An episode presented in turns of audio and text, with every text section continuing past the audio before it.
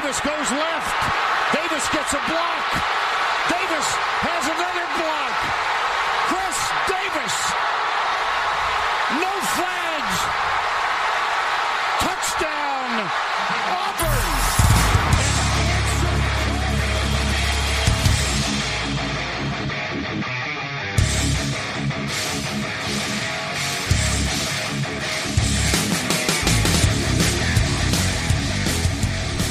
Fala, seus especialistas! Tá começando mais um No Flags. Aqui a gente expulsa zebras se você torce pra alguma franquia da NFL. A gente provavelmente já te ofendeu. Eu sou o Paulo Ricardo e chegamos na NFC Preview da primeira divisão, divisão norte da NFC. Lar de Packers, Vikings, Lions e Bears. E a gente vai. Divisão que a gente tem um cara local, pô. Tem que Pô, falar é, aqui. tem é, é, diretamente daqui, informações, informações quentes, tá? Informações muito quentes daqui. É porque tá no verão, porque se estivesse no inverno seria gelada mesmo. De lá pra porra. e comigo tá a bancada fixa, que tá o Mário Alan. Fala aí, galera. Esse programa foi mais difícil de sair do que essa divisão de não ser do Packers. É, o programazinho desgraçado, né? Fala aí, É. pessoal. Eu jurava que o Paulo ia começar com uma abertura nova hoje. Ele ia soltar um Fala aí, seus bolsominions! Né? Pelo amor de Que Deus.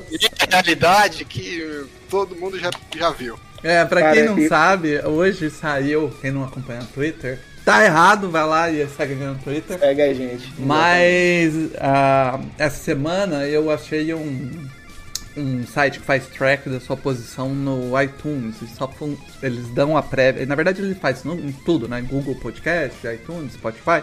Mas ele só dá de graça o do iTunes. E como a gente é uns fudidos, eu não paguei o bagulho, óbvio. Eu sou Porra, pagar pra saber a posição, Pô, é foda. porra. Se Aí- fosse em outros tempos eu até pensava, mas hoje é foda-se. Não. Pô, que pa- Aí eu fui olhar. ouvir. Fui olhar do iTunes, fazer o track lá, e essa semana a gente ficou em sexto, né? Da- do futebol. Aí eu fui olhar os outros cinco que estavam na frente, era tudo de soccer, né? De futebol Não, brasileiro. não, não, não. De soccer não. Não é porque você tá morando nos Estados Unidos, você vai começar a chamar de soccer. Não, pô, é, quando você vai colocar no iTunes, você tem que colocar como soccer pra cair no lugar certo. O futebol brasileiro não é soccer, né? É um É. outro esporte. Aí a aí. galera. É verdade. Aí a galera coloca lá, coloca lá. Então, tipo, na verdade, a gente foi o podcast número um mais ouvido de futebol americano no, no Brasil, pô. Foi- Foi maneiro. Jogava no, no, no Twitter, né? Pra dar um. Pô, agradecer a galera. E aí o, o nosso querido. Alisson Padrinhos já fez a questão de falar que a gente é o podcast das elites. Porque só a galera do iPhone ouve a gente. E o, o Alan fez a maior ofensa do ano de 2022 Porra. que eu já sofri. Que foi falar que é. O, o- tudo que ele falou não tá errado, mas me chamar de Bolsonaro no final é foda. Tem, tem fatos, meu. Não temos diversidade nesse podcast, a não ser Não que vocês temos. assumir alguma coisa aqui em público. Pô, na eu sou, eu sou, eu sou latino, cara, que eu sou minoria. É verdade. O Paulo já pode falar que, que temos diversidade. Eu não posso fazer nada, eu já sou mais branco do que cera. Cara, Minha mãe, inclusive, é europeia, né? Eu tenho um iPhone e já tô até fazendo sinalzinho de arminha aqui, vocês não estão vendo. Pelo amor de Deus. Vou assumir logo e paciência. Jesus amado. Então, galera, eh, se você quer provar que o No Flags não é o podcast das elites, é o, é o podcast do povo, pega o seu Android e assina a gente aí no Spotify, no, no, no Deezer, no, vai lá no site. No ou... Deezer? Não, não, não. No Deezer é Deezer putaria. não, né? Pô, Quem Deezer, usa pô. Deezer? A quem, Não, então, não é, é- não, é a galera do né? povo que ganha de graça da TIM, pô. Não tem jeito. Ah, é verdade. Ah, é, faz sentido. No, É verdade. ouve lá no site, é, é tudo de graça, gente. Tem essa, né? É, que é comunismo. Não, não, não é meu. Não é meu. Se vier uma oferta de grana, a gente fecha na hora, galera. Nada de comunismo. Se vende pelo capitalismo tranquilo. E tá baratinho, inclusive, pra se vender. Porra, qualquer coisa, né? Tá aceitando até a aí. assinatura do Game Pass. Tá valendo. Beleza. Então, cara, vamos. Vamos lá, vamos no. No falar então dessa divisão, a gente vai fazer na ordem, né? Começa com o time que ficou por último e depois E a é gente difícil descobrir os piores, né? Fica, começa pelos piores. Nossa, NFC Norte, fudeu. é o quem será que que ficou por Foi o? Bears, o Lions ou o Vikings que foi o pior dessa divisão? Foi o foi o Lions, né, pô? Olha só, que disputa, hein? O Lions é tão piada que o Paulo errou o nome na hora de fazer a pasta. Ficou Lions. Balde também. O Lions, o Lions que ter, é, fora de casa não ganhou nenhum jogo na temporada. É complicado aí pros nossos amigos do, do O Lions que ganhou aquele jogo que mandou três na pressão contra o Vikings, não foi? Esse jogo foi, Foi. maravilhoso. É, Exatamente. E não só isso, né? Foi o Lions que perdeu aquele jogo. Não, o Lions perdeu vários jogos. Perdeu aquele jogo um do, do, do kick mais longo da história, né? Mas ele perdeu vários jogos, não foi só isso. É. Teve vários. Meu, qual foi o jogo, mais, a derrota mais inacreditável? Aquela do Lions pro, pro Ravens ou, ou a do, do Bills pro, pros Chiefs no playoff? Putz. Eu acho Puxado, que- né, meu? É porque assim, Lions ninguém se importa, então eu vou ficar com a, com a do Não, Chiefs. ninguém se importa, mas eu acho que era mais difícil perder aquela, porque eu acho que, se eu não me engano, o Lamar Jackson converteu uma quarta descida para um caminhão de jardas 23, se eu não me engano. e ainda tinha que acertar um field goal de 60 e tantas jardas. É muita zica, né? Você tem que fazer merda e ainda dar azar. Sim. Não é tão difícil assim quando você pensa em Lions, vai. Não, tomar um field goal de 60 e não sei quantas jardas lá. é 64, difícil pra cacete, vai. Ninguém nunca conseguiu. Cara, e a gente convidou a galera do. do Press Cover. Não, é Press Cover, né, Alan? Isso. Isso, do Press Cover, porque É porque é difícil achar lo- torcedores do Lions. Lions, que. sofredores do Lions, né? Cara, pra ser torcedor do Lions, ele, ele tem um, uma paixão mesmo. assim, Eu sou. Ah, ó, eu, eu discordo. Eu acho que foi super fácil. Prescover respondeu rapidinho. Tô tendo bem mais dificuldade com outras, outras franquias aí que eu não vou A citar galera pop, a galera pop. Torcedor do Lions é super Não, mas eu, prestativo. é, ano passado foi. É o que eu falei pra você. A, a cara pra ser torcedor do Lions tem que ser muito apaixonado mesmo. Quer falar do É, Lions verdade. toda hora. Pô, não, não tem como se falar, ah, eu torço pro Lions porque o time ganha, é legal assistir. Não é, não é por isso, claramente. É, é coach até, né? É isso, pô. Então agradecer ele aí. Depois a gente marca lá no Twitter. E. E de- pegar a pergunta aqui, né, cara? Porque tava aberto e o animal acabou tava- de fechar ela aqui. É. Ah, acabou, tipo, tava na mão e eu fechei. O, o Paulo não- merecia ganhar o Mente Brilhante hoje, se a gente É, depois tivesse não sabe por que não patrocina. Pô, a eu tô gente- com a perna doendo, cara. É, porque você foi o Mente Brilhante. Pô, pô, né? aí, aí eu concordo, aí eu mereço mente brilhante mesmo. Porra. Pô, Pois é, o cara né, tá Paulo? com um hamstring doendo uma semana, na outra semana. Não, Não, vamos jogar bola. Não, não, não. O, Al- o, o Paulo mandou mensagem assim no grupo falando assim: ah, pô, fudiu o hamstring. Eu Falei, é, tá bom, vai ficar uns, sei lá, um mês fora, né? Um mês e meio. Aí eu recebo a mensagem: não, hoje tem jogo contra o invicto do grande campeonato das faculdades. Estamos gravando mais tarde, porque ele foi jogar bola uma semana depois de falar que fudeu. O pior que, o pior que eu, eu, eu entrei, fiz sacrifício, entrei, fui jogar, a gente começou ganhando, eu machuquei e a gente perdeu o jogo. Não, machuquei à toa. Brilhante. Parabéns. É, Enfim, vamos lá para outra história de derrota aqui, que é o Lions. É, a, a primeira pergunta, então, é: os Lions foram o 29 indivíduo aí no ataque em 2021.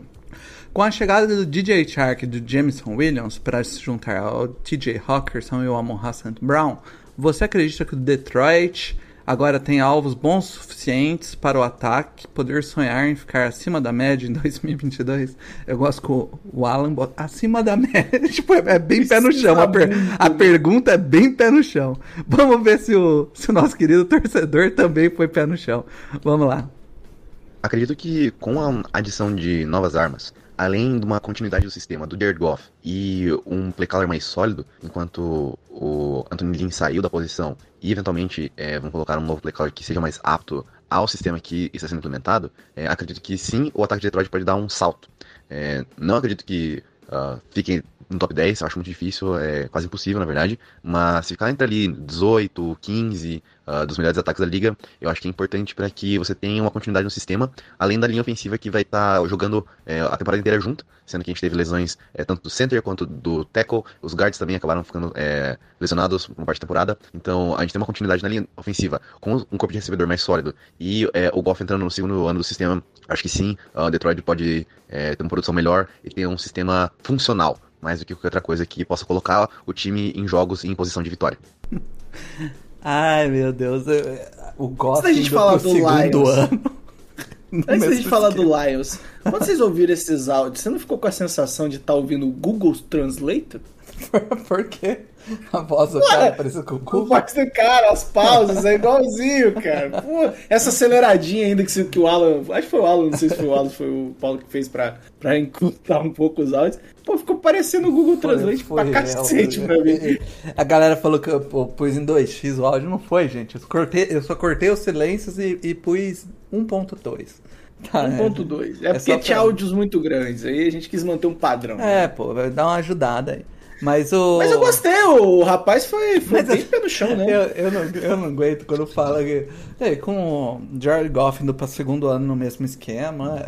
Pô, dane-se o Jared Goff indo pro. Mas o Jared Goff é um QB mediano, Então- vai. Pô, Mário. É, um é mediano, talvez. A gente tava pensando qual seria Médio o novo, baixo, o novo né? Andy Dalton. O novo Andy Dalton talvez seja o Jared Goff. O novo Pô, mas eu, eu acho o Andy Dalton nos dias bons de Andy Dalton, na época de boa de Andy Dalton, quer dizer, na época média de Andy Dalton, ele era melhor que o Jared Goff. Eu acho. O Jared Goff era. Eu achava, eu achava ele muito ajudado pelo esquema do, Mac, do Sean McVay. E mesmo assim, ele, ele que segurava o esquema onde estava, né? Mas. É, sei lá, eu, eu acho que se a gente tá- pensar em QB tá mediano. injusto, hein, meu? É, com o Jared Goff. ah, não Eu acho que se a gente pensar em QB mediano no, no, no- no âmago da palavra, seria Jared Goff. Eu acho que. eu, eu não gosto, eu não gosto. Acho que ele é o novo Andy Dalton, nova linha de Dalton. Se você é melhor que o, o, o Goff, você é um bom QB. Se você é pior que o Goff, você é uma merda. Então acho que a gente tem aí Ah, uma. por mais que você fale que o, que o esquema ajudava. Ele chegou no Super Bowl, né? É, então, e com quem, né? Quem que ele tinha lá? Era o Brandon Cooks e o Robert Woods de, de alvos, né? Mas E o pô, Todd Brandon Gurley? Cook estava jogando pra caramba aquela temporada. Ah, tudo É, bem, mas não era o. Cooper Cup no modo Super e o- Saiyajin. É, não era o Cooper Cup inteiro, ou, ou. eu Esqueci o nome do O jogador lá. BJ. Não, o que, do que era do, dos Bengals, que, que agora tá no. AJ Green.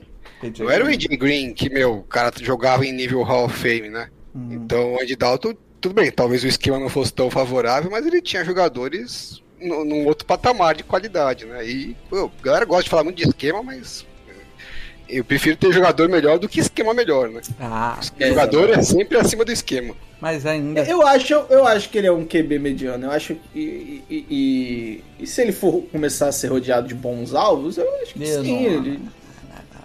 Ah, se Mediano. Ô, ô, ô, Tem Paulo, eu quarterback que com um esquema bom ou com um entorno bom o cara consegue chegar no Super Bowl. sou- Ele é mediano, no mínimo.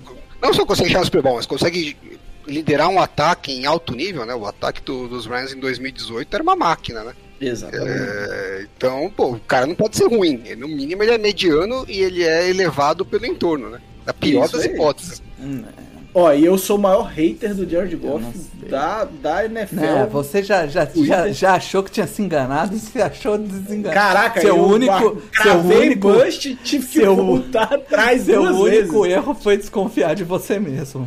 Oi. Mas se, se até o Chama que veio errou, o Mário não pode errar, É, obrigado, Alan. Pô, finalmente o Alan tá jogando do meu lado em alguma coisa. Mas É, sendo. Agora, eu já, já bati no Lions, eu vou fazer o contrário. Eu acho que o Lions ele vem fazendo um trabalho interessante de reconstrução de elenco. É, eu acho a adição do ano passado do, do Tecon, né?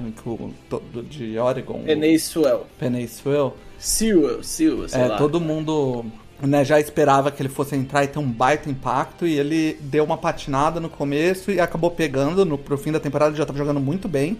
Então o, o, o teto dele é ainda é muito mais do que isso que a gente viu. Pode ser ali um, uma âncora no lado esquerdo da linha. E o resto da linha tem peças interessantes. O corpo de recebedores, que o, que a gente falou na pergunta, é um corpo de recebedores bem interessante. O Jay Chark é um cara bom, a Mohawk St. Brown mostrou ser um cara interessante. O TJ Rockerson tem alguns problemas de lesão, mas é um bom tie-end. E, e, tipo, é, tem alvos legais. É, running É, backs, água pro vinho, né? tem running backs que, que recebem bem a bola também, que são interessantes. Posso fazer uma fala futebolística também agora? A Alan odeia, mas esse time tem bril. Merda é? Ele perde, mas ele perde tentando, sabe? Você vê o técnico sofrendo. O head coach o- foi, foi. Esse foi uma das histórias legais da temporada passada, porque dava pra ver que ele, tipo, não tava cagando, tá ligado? Ele falou, ah, tem um time merda, não vou fazer nada. Ele tava se esforçando pra caralho, tá ligado? E ele ficava puto quando perdia aqueles jogos é, apertados, cara. Porra, a gente tava até falando né, do jogo do Ravens. Eu fui aqui caçar. Era uma quarta pra 19 na linha de 13 jardas, alguma coisa assim. Não E- dá pra perder um jogo desse. Na linha de 22 jardas. Quarta pra 19. É... Não, minto. Foi terceira pra 13. Aí a quarta pra 19 foi na linha de 16 jardas com 26 segundos no relógio. Tem como Foi. perder um jogo desse. O Baltimore sem tempo pra pedir. Sabe? É, é esse o nível que foi a derrota. Sabe? É complicado. Mas... Mas. E adivinha quem recebeu o passe, o Alan? Chuta quem recebeu esse passe. Ai, eu não lembro.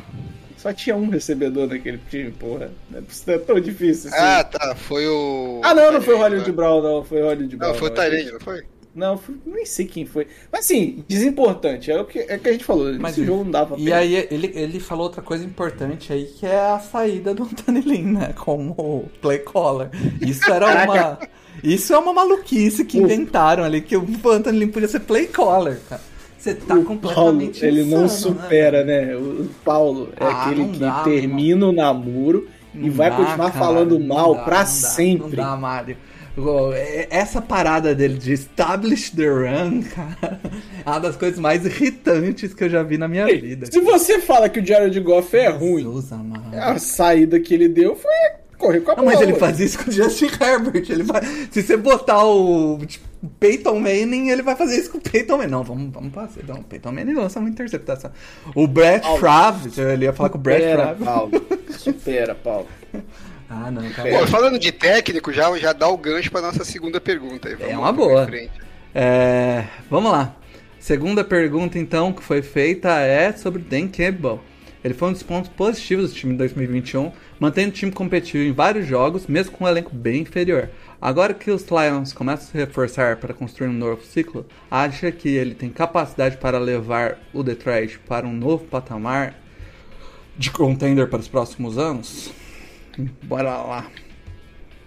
É, eu realmente tenho gostado do trabalho do Dan Campbell, especialmente em questão de é, ter uma cultura dentro do time, de ter um plano, de seguir algo e dos jogadores comprarem a ideia do time. Então, é, mesmo que o time não tenha muitas vitórias nesse ano de 2022, a ideia é que ah, os jogadores possam é, ter confiança na coaching staff, que eles sintam que eles podem ganhar no futuro próximo, e acho que essa é a parte mais importante que o Campbell pode fazer esse ano. É, aí a gente tem que ganhar mais do que outra coisa. Ou seja, se a gente tiver dentro dos jogos, igual a temporada passada, mas dessa vez conseguindo ganhar mais jogos, é, ele pode ter um impacto muito maior nesse sentido. É, eu não me preocupo com a first pick overall, eu me preocupo mais é, na gente ter uma é, coaching staff sólida e ter um time como um todo é, com as bases sólidas, evoluindo os jogadores é, novatos que estão vindo do draft, os jogadores que estão vindo para o segundo ano e que a gente tenha um, um ecossistema como um todo funcional para que o time possa assim evoluir e virar um contender nos anos seguintes e passa pelo Dan Campbell todo esse, esse sistema.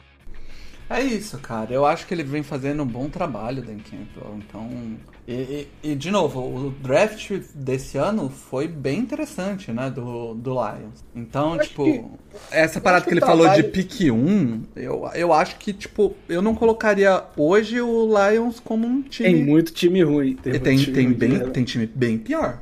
Mas assim, eu acho que o que é um- uma discussão até que a gente tem, tem que tem muitos, né, que, que debatem sobre a função de fato do head coach. né? A gente tem é, é, é, o Chama que veio, que era o play caller, e que com o tempo ele foi até amadurecendo essa questão de acompanhar mais o time como um todo, mas é, é, é uma coisa que. O, o Dan Campbell, ele não, é, nem- é- ele não, não chama jogadas, é, ele é um gestor de elenco. E, e ele gerindo o elenco, é, parece de fato ele conseguir criar ali um, um laço que o time gosta de, de, de- de competir mesmo, mesmo com tantas deficiências que o Lions tinha no passado, né? O Lions tinha, um- tinha bastante E o deficiência. time esse ano é bem melhor do que o do ano passado. Sejamos justos. É porque, né, ô Paulo, pra ser pior, né? O time ser bem melhor, a gente não sabe, né? Não, Expectativa. já É, é. é. No, no Mas- papel, mas, pô, se a expectativa. expectativa fosse pior, que porra. Mas eu não sei, per- é, eu não senti que ele respondeu muito a pergunta, né? Porque ele falou, não, porque pro time se virar contender, passa pelo Dan Campbell com, essa, com a cultura e tudo. Ok, isso aí a gente já sabe, mas ele é o cara que você acredita que vai fazer isso, né? É, não Você não acha senti que o Dan Campbell. É, então, você não acha que o Dan Campbell ele, ele, ele vai ter que conviver com essa, essa desconfiança? Porque não era o cara que o pessoal esperava pra ser head coach no ano passado, né? Lembrando que ele era treinador de Tyrande do Saints, né? Não é, não é um cara que fala, porra, fez um puta trabalho, né? Ele treinou o Jared Cook, aí você já vê, né, o nível que o grupo de Tyrands tinha, e a moto passando, e a gente conversando, e é isso aí, vambora. É, e assim, ele, ele já tinha treinado Dolphins, mas não foi grandes coisas assim, então foi, ficou um gosto amargo pro torcedor do Lions que eu acho que persiste até hoje. E eu, tô- eu fiquei com essa sensação também, o, o Alan, que ele tem que, ah, tem que manter a cultura, mas não sei se é o cara que eu, que eu quero pro futuro do meu time. Eu fiquei com essa É, sensação. porque- Mas eu acho que ele fez por merecer a chance, né? Não, com certeza. Eu acho que ele eh, superou as expectativas e, e eu acho que é um ótimo técnico para esse momento do Lions. Eh, Agora, você olha para ele e dá aquela sensação de quarterback ponte, sabe? É. É, Mas uma realmente. hora- Parece Não, não. ser, tipo, é, Entendeu? digamos que esse time que eles, esses caras que eles pegaram no draft agora, quatro virem puta jogadores. A ano que vem eles conseguem pegar mais uns caras bons e montam um timaço. É, é o técnico que você quer pra ter um timaço, sabe? Não sei. Porque, pô, o cara Ele contratou é um- o Anthony Lynn de, de coordenador ofensivo, né? meu? É, é, o, que, o que mais se destacou pra, dele do ano passado foi a gestão de elenco, né? É, e a escolha do coordenador defensivo que acabou dando muito certo. A defesa do Lions foi é, ok, assim, Com né? pouco bem material, mais do que né? se esperava. Pouco material. Exatamente, exatamente. Então, assim, é, o que se destacou foi como ele se portava nas entrevistas, como ele, ele falava sobre seus jogadores, como os jogadores se referiam a ele, né? Então, o que de- destacou de fato foi a gestão de elenco. É, Foi só legal, isso vai ser. que- Foi legal porque a gente esperava que o time ia ganhar um- uma ou zero, né? Jogos aí. Exato, não, e, e- e, tipo, isso vai ser o suficiente quando o time quiser dar um passo a mais, sabe? É. Só isso vai ser o suficiente. É, eu acho que é esse o questionamento. É, ele, que ele me né? parece um Alex Smith dos técnicos, né? Foi pros Chiefs, os Chiefs estavam numa draga há mil anos Não, tal. é o Tar- o Taylor. É o Taylor. O Indy Reid chamou ele e falou, pô, bota uma ordem na casa aqui pra gente parar de passar vergonha. E o time começou é, consistentemente pros playoffs e tal, virou um, um, um- um time respeitável. Mas não era aquele time que você olhava com o Alex Smith e falava, pô, esse aqui dá pra brigar pra ser campeão. Ninguém achava que eles podiam ser campeões, entendeu? Então, pra você dar aquele outro salto, é, precisou trocar. E A aí, gente pode dizer que, o, que o, o head coach do Lions é o espelho do quarterback do Lions? É, quase Então, isso. Enfim, vamos ver o que, que o nosso amigo do Press Cover acha que é o. Tô curioso, cara. Isso aqui Vamos eu tô ver. curioso demais. Como eu disse, eu, eu prefiro que é, o Detroit ganhe o máximo de jogos possíveis. Ah, na minha visão, é, quatro ou cinco vitórias são é, o teto do time. Qualquer coisa acima disso é lucro. E pelo né, o tanto de buracos que o time tem, é um corpo de secundária muito novo, mas que tem peças novas, é, peças boas. Ainda assim, é muito inexperiente. O grupo de linebackers não é bom e a DL tá começando a se construir. Do mesmo jeito, o ataque, a OL tá indo pro segundo ano jogando junto. Os recebedores, é, metade deles vão ser trocados, né?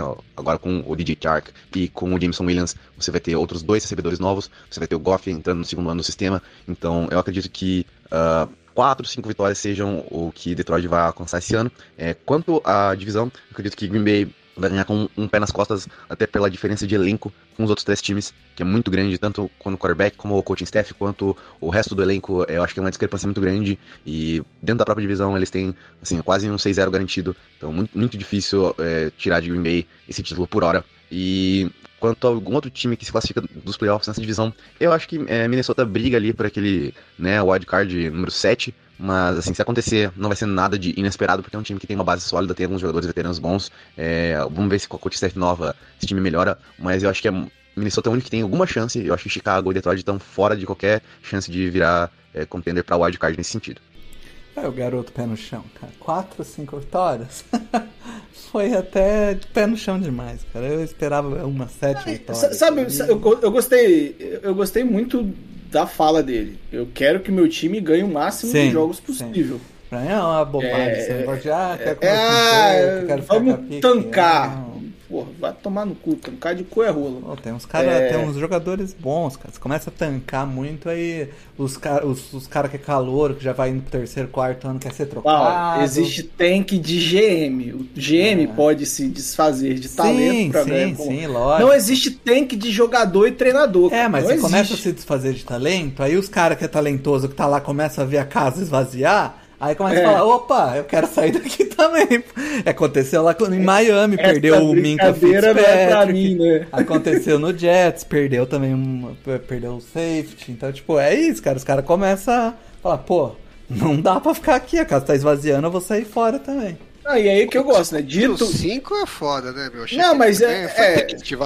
Você achou 5 mas... demais ou, ou pessimista? Como teto, teto um pouco demais. Né?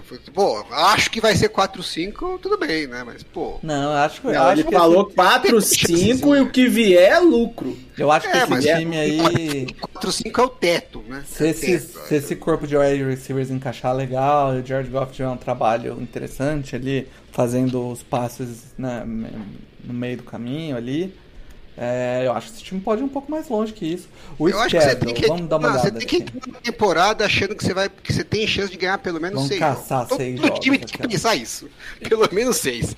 Não ó, interessa o time. Ó, Steelers. Triste, é, mas eu gostei do rapaz. Eu gostei da fala. Ah, mas eu. O Washington dá pra ganhar. Uh, não, é, eles jogam com a AFC East, pô, jogam com Jets, jogam com Dolphins, que é não são times ruins, mas são times que às vezes dão uma paçocada. Tadinho, cara, tadinho do Dolphins, velho. Joga com o Bears, joga com o Jaguars.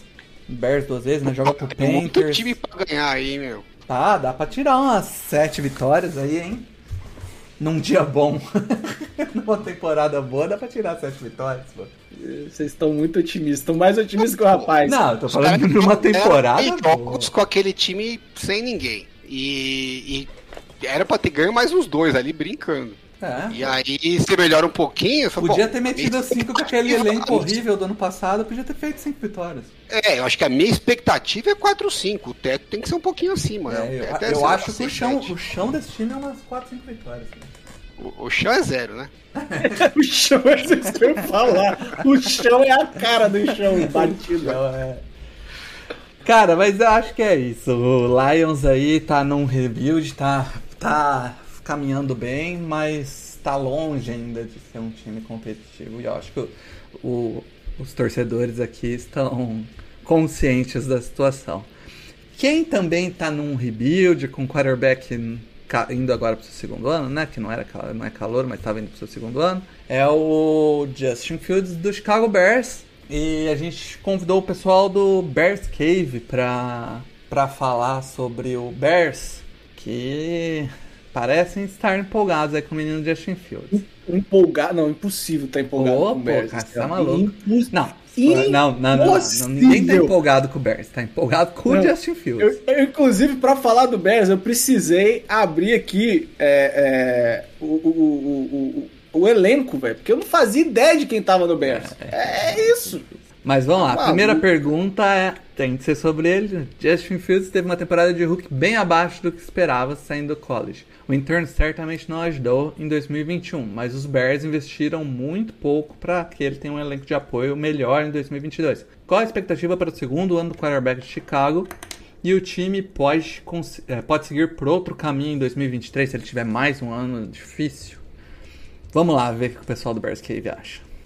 E aí, galera do No Flags, aqui é o Olavo do Bears Cave, pronto para responder essas indagações que foram enviadas pra gente, né? Muito bem, respondendo a primeira pergunta, realmente, o Justin Fields teve uma temporada bem abaixo do esperado ano passado, né? E isso vem de, de, de encontro ao péssimo trabalho do Matt Nagy ano passado, que fez um esquema ali horroroso e fez de tudo para atrapalhar o desenvolvimento do calouro. Então, esse ano, 2022, com uma comissão técnica nova, com, com um outro coordenador ofensivo, outro head coach, que entende, que entende melhor o que o Justin Fields significa para a franquia nesse momento, acredito que vai ser uma temporada é, não, vai ser uma temporada melhor no quesito desenvolvimento do Justin Fields. Ah, a gente pode contabilizar, é, contabilizar aí as peças do ataque que não são as melhores, realmente, né? A gente tem um corpo de wide receivers que não é lá grande coisa, não é dos melhores. A linha ofensiva está sendo completamente reformulada. Porém, é, o que o, o Matt Eberflus já deixou claro ah, com as contratações, com o que ele pensa em fazer esse ano, é rodar muito play action, é rodar muito run pass option, é abusar do jogo corrido. é, e com isso desafogar um pouco o, o Justin Fields e tirar aquele peso dele, né? Que, que na temporada passada era o Matt Nagy fazendo, é, fazendo jogadas horrorosas, fazendo o menino é, forçar lançamentos longos, de terceira descidas longas. É, foi uma coisa tenebrosa no passado, realmente. E esse ano parece que entenderam a situação e, a- e as jogadas, o esquema tático vai ser mais bem é, formulado para desenvolver o Justin Fields. Lembrando que desenvolver o Justin Fields não significa necessariamente colocar os melhores wide receivers para ele. Né? É, é, é, significa que tem, que tem que fazer um esquema onde ele consiga ter tempo para ler uma jogada, para ler ali a, a movimentação dos wide receivers, é, para correr bem com a bola também. Então, ter um jogo ofensivo, é, um jogo corrido forte, que é o que está sendo desenhado, pode ser muito bom para tirar esse peso do Justin Fields e fazer ele aparecer nas horas que ele deve realmente aparecer. né? Então, pode ser que, apesar da, da, da- da pouca variedade de peças ali no ataque, né, para os recebedores, ainda assim eu acredito que pode ser uma boa temporada de desenvolvimento para o Justin Fields. 2023, acredito que ainda não se siga um, um caminho diferente. Acho que até porque tem que ser, aproveitado os anos de calor do Justin Fields. Acredito que eh, até porque em 2023 a gente vai estar com um salary cap enorme, talvez o maior salary cap da, da, da liga. E aí sim entrem peças de peso no ataque, eh, um recebedor de, de, de calibre, eh, linha ofensiva de calibre, etc., para fortalecer o time. Então, esse, esse ano vai ser realmente uma temporada só para ver o desenvolvimento do Justin Fields, o que ele consegue extrair, se utilizando apenas do, do, do que tem disponível no, no time e, dos, e, e das próprias habilidades dele. É isso, pô. O cara tá querendo só ver o Justin Fields esse ano. e eu acho que é o que o jogo, né? Eu acho que é o Se que ele tem puder- mesmo pra ver em... no, pô, no time de, do Bears, cara, não tem muito mais pra ver, não. Po- Posso ler o, o É, o que elenco de eu, ataque eu, do Bears? eu ia pedir isso pra você, porque eu também não sei o elenco de ataque do Bears. O David Montgomery, né? Mantém, um Aham. running back ok. Aí vamos pro wide receiver. Darnell Mooney, Byron Pringle, Velus Jones Jr., Equanimous Sandborough, Tajay Sharp, Esse, Des esse- Nilsson, esse Pringle tem um era, o- nome que é- eu quero- era o Pringle É, do, do Pringle, Cowboys? ele mesmo. Ele, é, não, o do. É, é do, do Chiefs, pô. Jogou no Chiefs. Ah, tá, tá, tá, eu confundi. E o Dante Pérez, que eu queria falar só pra ver a reação do Alan. Craque, gênio. que, o- que os super analistas de Twitter queriam me convencer e convencer a torcida inteira dos 49ers que estava sempre livre e a culpa era do Garópolo que não passava a bola pra ele. Os Tyrants temos quatro aqui, ó. Cole Kimet, Ryan Griffin, James eu não sei falar o nome dele, e o Ryzen John. E aí a linha defensiva, a linha ofensiva, Tevin Jenkins, Corey Whitehair, Lucas Patrick, que pra mim era um piloto, mas pelo jeito é center, Willie Wright e Larry Boron. Esse é o ataque do Bears pro ano de 2022. É complicado. o que eu tenho pra falar desse elenco aí que você listou é só buscar aqui uma, uma declaração que a gente teve o ano passado, que obviamente eu sempre trago aqui pra gente lembrar, né? que o nosso pessoal amigo do Bears Cave tinha me dito o seguinte, que sem o Rodgers, né? Se a gente, desculpa, porque a gente tava na dúvida se o Aaron Rodgers ia jogar no passado ou não, né?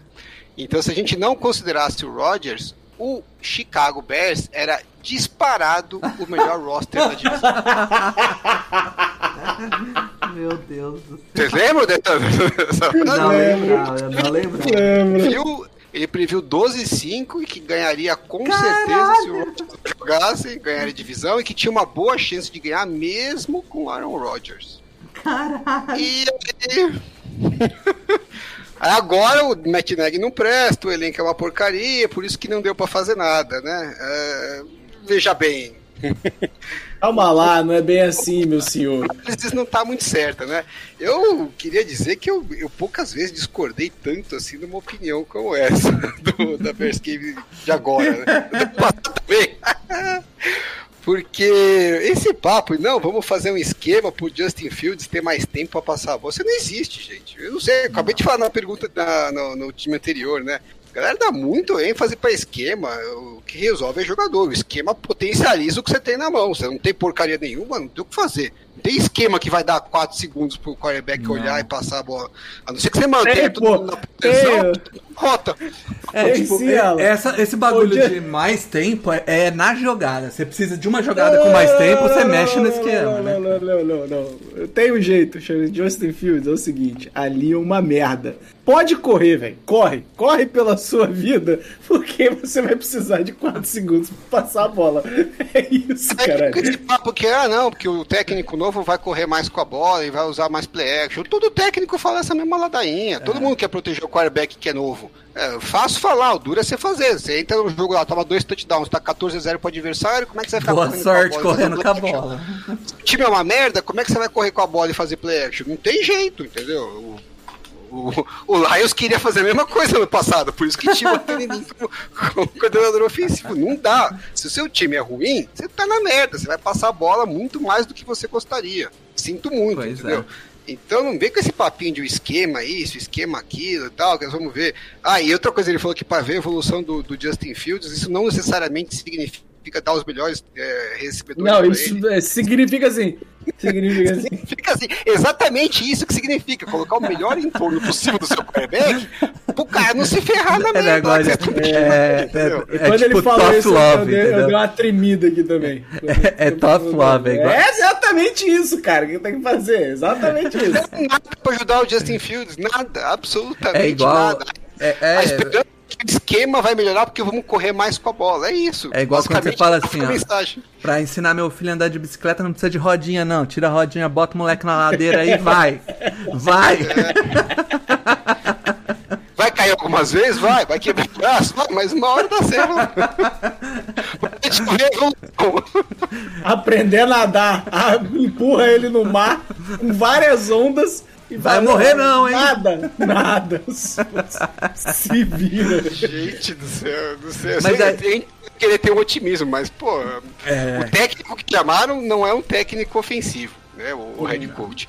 Aí no draft, eles, os principais picks, eles usaram jogadores de defesa. O que tem no ataque lá, que o Mário leu pra gente, tem nada que anima. O ano passado foi uma bosta, como ele mesmo falou, e esse ano tá até mais fraco, né? Porque perdeu o Allen Robinson. E aí, o que, que vai salvar a esperança de evoluir melhor o Justin Fields é que vai correr mais com a bola, usar mais play action, é isso? Beleza, então. É, e, Vai lá, e assim, eu Confia. vi sobre draft, cara, eu vi os torcedores do Bears animado, né? Porque o Bears teve trocentas piques no draft. Mais trocentas piques, três de sexto round, três de sétimo round, duas de quinto round.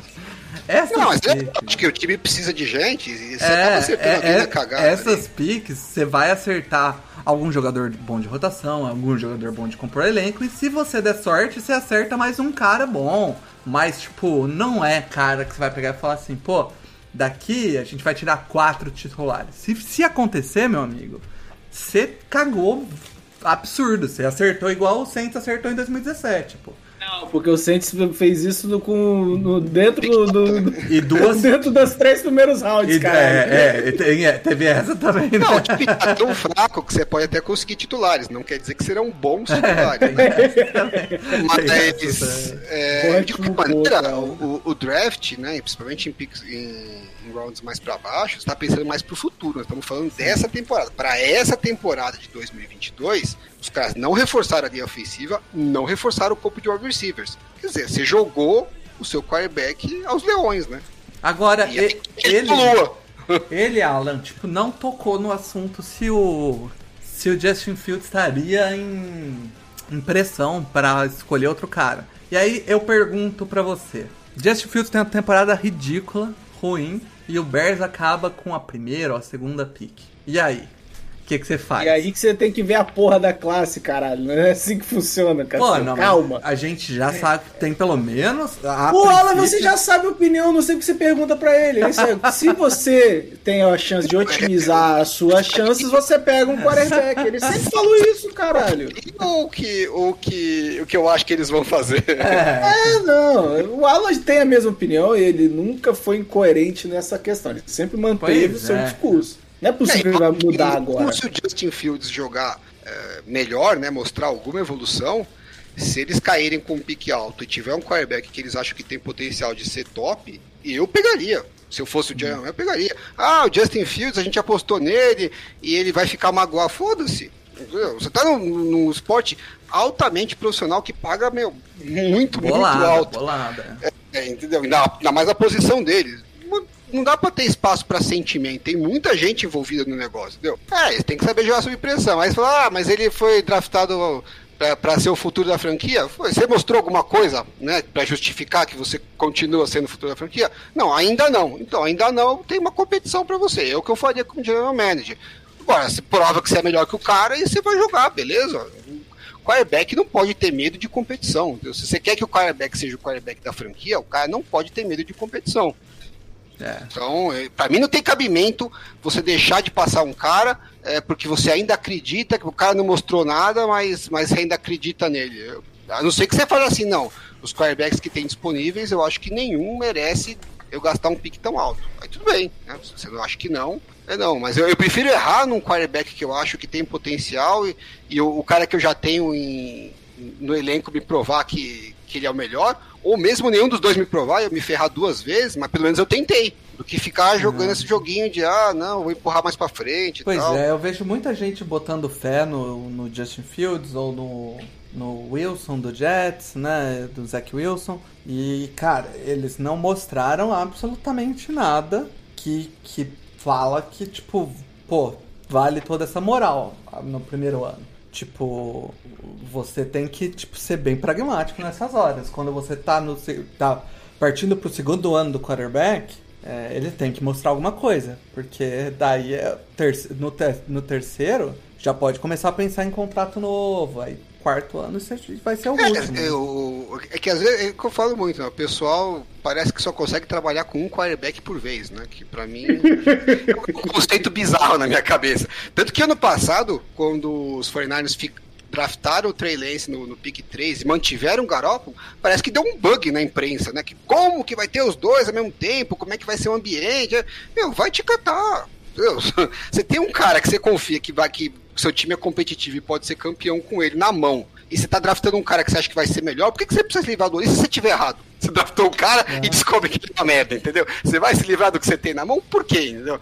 Então, é é a mesma coisa aqui nesse caso. Eu não tô falando que se o Justin Fields não for bem, você tem que se livrar do cara. Você continua com ele, você continua apostando nele. Mas drafta um outro cara pra você ter mais uma chance. Eu não vejo qual que é o, o melindre todo. E se o quarterback for melindroso igual o Carson Wentz foi, que ficou todo magoadinho, é, é bom você já saber logo, entendeu? Já chuta o cara de uma É. vez, porque isso aí é, é encrenca. E eu acho interessante isso como a, galera vai- sempre vai lembrar algumas ah, coisas ruins que acontecem quando você faz isso, né? Ah, porque esse cara ficou melindroso, porque o Packers escolheu o, Jordan Love e, e o, o Rodgers tava lá. Mas não vai lembrar, por exemplo, do, da, da escolha do Aaron Rodgers com o Brett Favre no, no Packers. Ou o Chargers pegando o Philip Rivers quando ainda tinha o Drew Brees. Tem vários casos. Todos que todos eles ficaram putos, óbvio que ficaram putos. Lógico que fica. Fica feliz. Mas me sinto muito, é. Ninguém fala isso quando é de outra posição. Agora, quando é quarterback, é, é tudo dodóizinho, não pode fazer. Pô, o, o Cowboys draftou. Dodóizinho é. É, o Cowboys draftou o Troy Aikman como primeiro no draft, primeiro first overall do draft. Foi lá e pegou um outro quarterback no primeiro round do, do draft suplementar. Você acha que o Troy Aikman foi feliz pra cacete? Porra, nem comecei a jogar e os É. caras já estão botando outro aqui em cima de mim. É, e ele foi lá e mostrou que ele era melhor e virou Hall da Fama. É isso que o cara tem que fazer, não é ficar doidozinho. É, é igual fazer igual Aaron Rodgers. Ah, vocês vão draftar outro cara? Tá aqui, dois MVP na testa de vocês, agora vocês vão pagar o que eu quero. Se é isso. Aí, agora enf enfia o Jordan, o Jordan Love no rabo. É. Se o cara é bom, ele tem que fazer isso, tá certo. Cara, vamos para a segunda pergunta que tem a ver com a defesa. A defesa do Vikings aí, que foi a primeira do Vikings? Do Vikings, do Bears a defesa do Bears, que foi a primeira em em 2018, vem constantemente regredindo nos últimos anos e terminou como 13ª em 2021. Com a saída do Khalil Mack e de outros veteranos, a unidade está claramente num processo de renovação. O que podemos esperar para a defesa de Chicago em 2022? Alguma chance dela voltar a figurar dentro do top 10? Bora lá ver o que, que os nossos amigos do Bears Cave acham.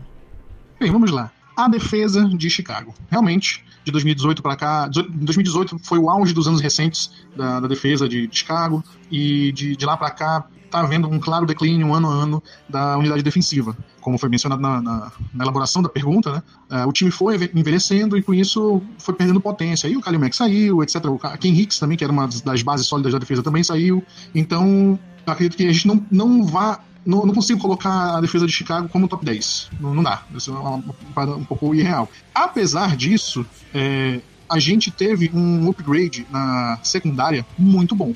As peças que foram é, achadas no draft, o Jaquan Brisker, é, entre outros, são peças que vieram que vão vir a fortalecer muito a secundária. A secundária que tem ali o Jalen Johnson em, em, em, boa fase, rendendo cada vez mais. Tem o Eddie Jackson que precisa ser recuperado uh, ah, para jogar de uma forma, em, jogar de alto, em alto nível, como ele já jogou, como ele já mostrou que pode. Então, a secundária em si, ela, eu acredito que houve um upgrade. Em contrapartida, na, no front seven a gente teve sim um downgrade aí. A gente perdeu o Kalil Mack, a gente perdeu o Waking Hicks, né? Hoje a gente tem aí apenas o, o, Robert Quinn, que também tá perigando de talvez sair, né? Tá, tá, tá havendo umas, umas conversas aí de que ele pediu para sair do time, etc.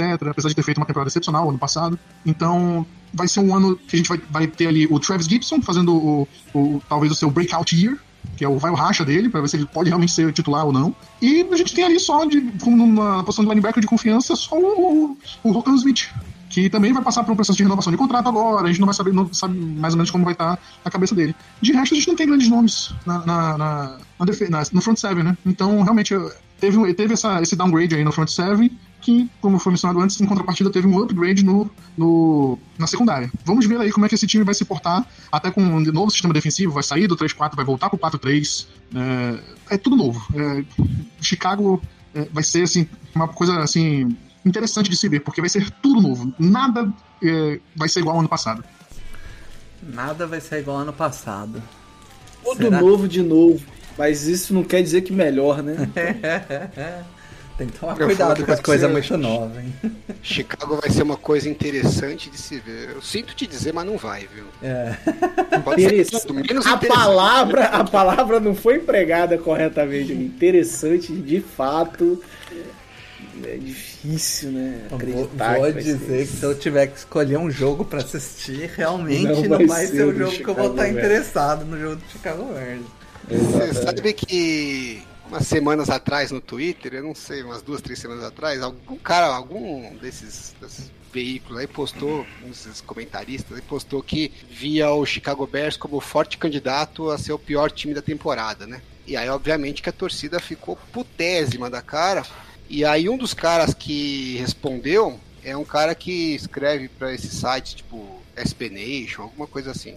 É um cara meio da, da mídia alternativa de Chicago. Uhum. E o cara tava indignado porque falou: não tem como ser o pior time se vai ter uma defesa top 10. Hã? ele tava confiante que tem uma defesa top 10. Aí eu entrei lá e falei: escuta, deixa eu entender. A defesa no passado já não foi top 10. Perdeu o Khalil Mack, o Akin Hicks. Como que vai melhorar tanto assim, né?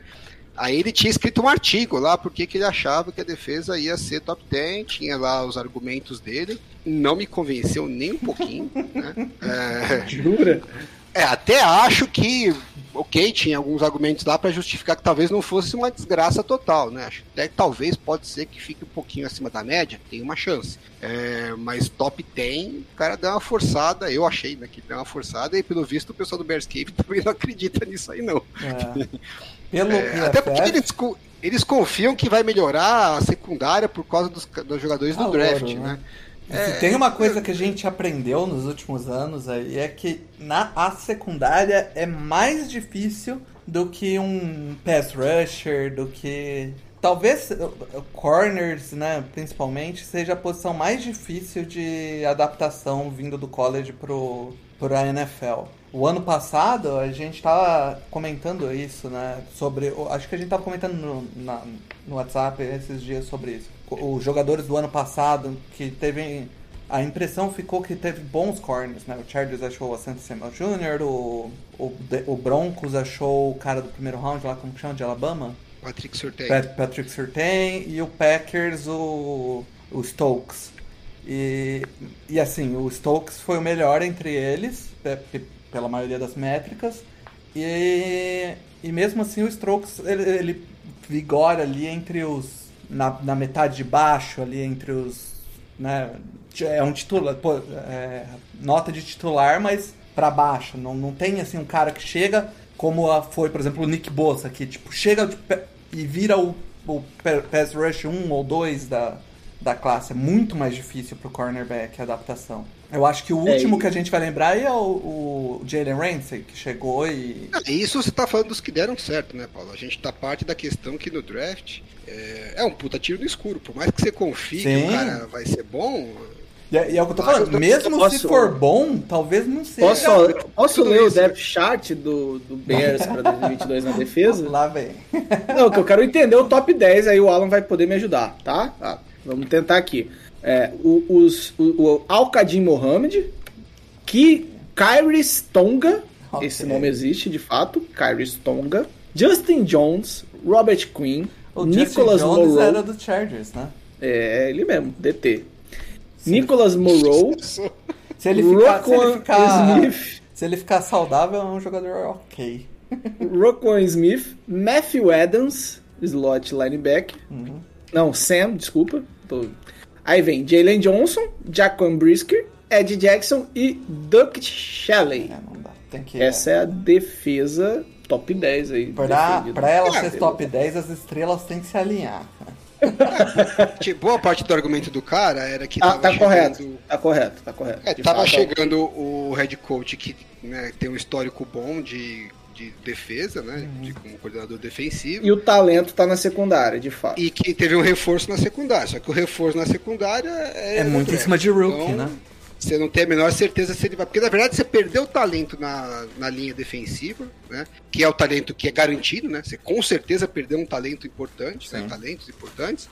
E você está adicionando possíveis talentos na secundária. Que a gente sabe que a chance de dar certo não é tão grande assim, e mesmo se der certo, o impacto imediato normalmente também não é tão grande assim. E aí, ah, mas o, o coordenador defensivo era bom, veio agora como head coach. Tudo bem, mas assim, de novo, o esquema não faz tudo, né? Você pode ver o Kyle Shanahan, chegou no 49ers com um elenco que não tinha ninguém, e o ataque do 49ers era uma bosta. Ele é um puta do coordenador ofensivo, puta play caller, o esquema é lindo, maravilhoso, mas você não tem jogador, amigo, não faz milagre, É. entendeu? Aí. Agora eu fiquei impressionado de existir alguém que se chama Kyrie Stonga. Eu fiquei impressionado mesmo. É um... Aí eu fui por- pesquisar, né? Ele tá lá desde o ano passado, foi um, um, Hulk, um, é um segundo anista que foi draftado no sétimo round de 2021. Ganhou a titularidade. Ganhou a titularidade. Você quer ver como ele ganhou a titularidade? Também não sei, porque eu fui olhar as estatísticas dele e não entendi Saiu, até agora, mas tudo saiu bem. o Akin Hicks e saiu o Kalil Mack. Vai tá explicado aí pra você. Pois é, ok, né? Por Mas isso, que, por isso que a torcida tá animada com os vários piques de quinto e sexto round. Vamos, Ai, vamos ver o que, que o Bears, o pessoal do Bears Cave acha da temporada e qual o recorde. Vamos lá. Então, vamos lá. Terceira pergunta. Recorde do Chicago Bears. Uh, tenho até conversado com alguns amigos, algum pessoal do, do, do, grupo de WhatsApp, de torcedores, que a gente sempre vem debatendo essas coisas, e não se chega ainda num número muito otimista para esse ano. Em reformulação, né, com todas essas, essas coisas que foram citadas nas minhas, outras, nas minhas outras respostas. Então, acredito que em uma, um cenário bastante otimista, pensando que o calendário de Chicago esse ano é um dos mais fáceis, entre aspas, da, da, da NFL em 2022, poderemos talvez ter aí um 7-10. Isso num, num, num, em um cenário otimista. Um cenário, um cenário mais pé no chão, mais realista, eu acho que a gente vai ter três ou quatro vitórias. Porém, isso não significa que é, seja uma coisa ruim. Porque, primeiro, a gente se posiciona bem para o draft do, do, ano que vem, uh, e segundo, a gente tem que ver o desenvolvimento dos jogadores que a gente tem. Se mesmo uh, o time perdendo, a gente é, a gente notar ali uma evolução de pensamento, uma evolução de leitura, uma evolução física, etc., do Justin Fields, vai ser um ano que valeu a pena. A gente dá esse passo para trás, para em 2023, com um salary cap gigantesco que, gente, que nós vamos ter, fazer sim, fazer sim uma, uma construção de time voltando a ser contender. Mas isso pro ano que vem. Esse ano não dá. Esse ano vamos ter poucas vitórias realmente. Quem vai ganhar a divisão provavelmente vai ser o Green Bay, infelizmente. a gente tem aí. Não dá pra, é, não dá pra deixar de, de, falar da rivalidade, mas infelizmente ainda é o time mais forte da, da, da divisão, então provavelmente deve ser ele a, a, a ser campeão. E eu, acredito, eu não acho que a NFC Norte vai trazer outro time de, de playoff, não. Olha, uh, o Lions se, se reforçou bem, só que a gente sabe que o Lions sempre dá uma, é, uma de Lions e as coisas vão sempre ruins lá. É impressionante como esse time é. E o Vikings é aquela coisa, né? Até onde o time consegue confiar no Kirk Cousins? Eu não sei. Se vocês souberem, aí do Flags, vocês falem aí pra, pra galera mas eu não tô muito confiante de que nem o Vikings nem o Lions é, é, vão pros playoffs. O Chicago, obviamente, não vai. Esse ano não, não, não vai, como eu falei. Passo atrás, para ano que vem a gente dá dois, três passos à frente. Beleza, galera? Um abraço aí para todo mundo do No Flags e pros ouvintes aí da galera. Falou! Cara, sete vitórias, cinco para ser mais realista. Já, já começar assim, Mário, quem você acha mais provável fazer sete vitórias? O Detroit ou o Bears? Detroit. e você, Alan? Com alguma sobra pro demais. Não, isso aí era o que eu esperava que o pessoal do Lions falasse. Pois é, né? eu acho que foi invertido aí. o, meu, o meu realista é 4, 5, mas eu acho que tem um teto de 7. Pois foi é. o que ele falou. Eu acho que o realista dele foi bem razoável. 3, 4 vitórias, mas né, se, se as coisas se alinharem, pode dar 7 vitórias. Eu acho que é razoável. É. Eu... Não é possível, né? Mas razoável é ele meter. Hum. É, é, o que não é razoável é ele meter que se o time ganha, perder, ganhar só quatro jogos e você vê uma evolução, porra, não consigo. É difícil assim, ver uma evolução. Porque, olha só, olha só. A não ser se o ataque for animal e a defesa for um lixo completo. não, vou explicar. É, o Lions, ele ganhou dois, três jogos, se eu não me engano, ou quatro jogos, uma coisa três assim. Jogos. E a gente viu a evolução. Mas o Lions vem de uma temporada pifa e patética. É. E ele competir nos jogos já era muito. Já é de fato uma evolução. O Bears, quatro jogos, é evolução. Cara, não, não, eu não consigo conceber. O Bears vem de uma temporada de seis vitórias. Aí... Então, é uma involução. Pois é, aí vem, vai pra uma temporada Se o seu quarterback evoluiu e você só ganhou quatro jogos, alguma coisa está errada. Pois é, realmente. Só, é o que é eu falei. Tá assumindo que o elenco é uma merda. Mas aí que tá, oh, Alan, mas aí ele falou assim que a defesa para, é, tem possibilidade de dar uma evoluída. Se a defesa der uma evoluída e o quarterback der uma evoluída, não tem não, como é. ser quatro vitórias só, porra, é isso. A, a, defesa no passado foi top 15, né? Então se evoluir, vai pra top 10. Pois é, pô. Aí, tipo, se, se, você falar, não, perdeu dois pilares da defesa, a defesa vai cair, vai ser uma das 10 piores da liga. E, e aí o Justin Fields vai jogar melhor, mas a defesa vai entregar a paçoca, beleza. Mas você, é, o, você escolhe um ou outro. O pior para mim nessa história é que, que, que eu falei, né? Você tá apostando numa melhora do Justin Fields na base da fé. Porque se ele for mal, você vai chegar no off-season e vai falar, porra, a gente não, melhor, não, não, reforçou a linha ofensiva pro cara, a gente não, não trouxe um é. alvo que presta pro cara. Não dá para saber se a culpa é dele ou se é o entorno que não dá a menor condição para ele. Então você passa uma temporada inteira e você não vai resolver a sua pergunta mais importante. Não, se o cara tem potencial para apostar nele ou não. Então, é, e na minha visão, era muito melhor você ter feito o contrário. Falar, vamos botar todos os recursos no ataque, deixa a defesa virar uma bosta se for o caso, né? É, se fosse para você escolher um lado só, né? Que foi meio que eles fizeram.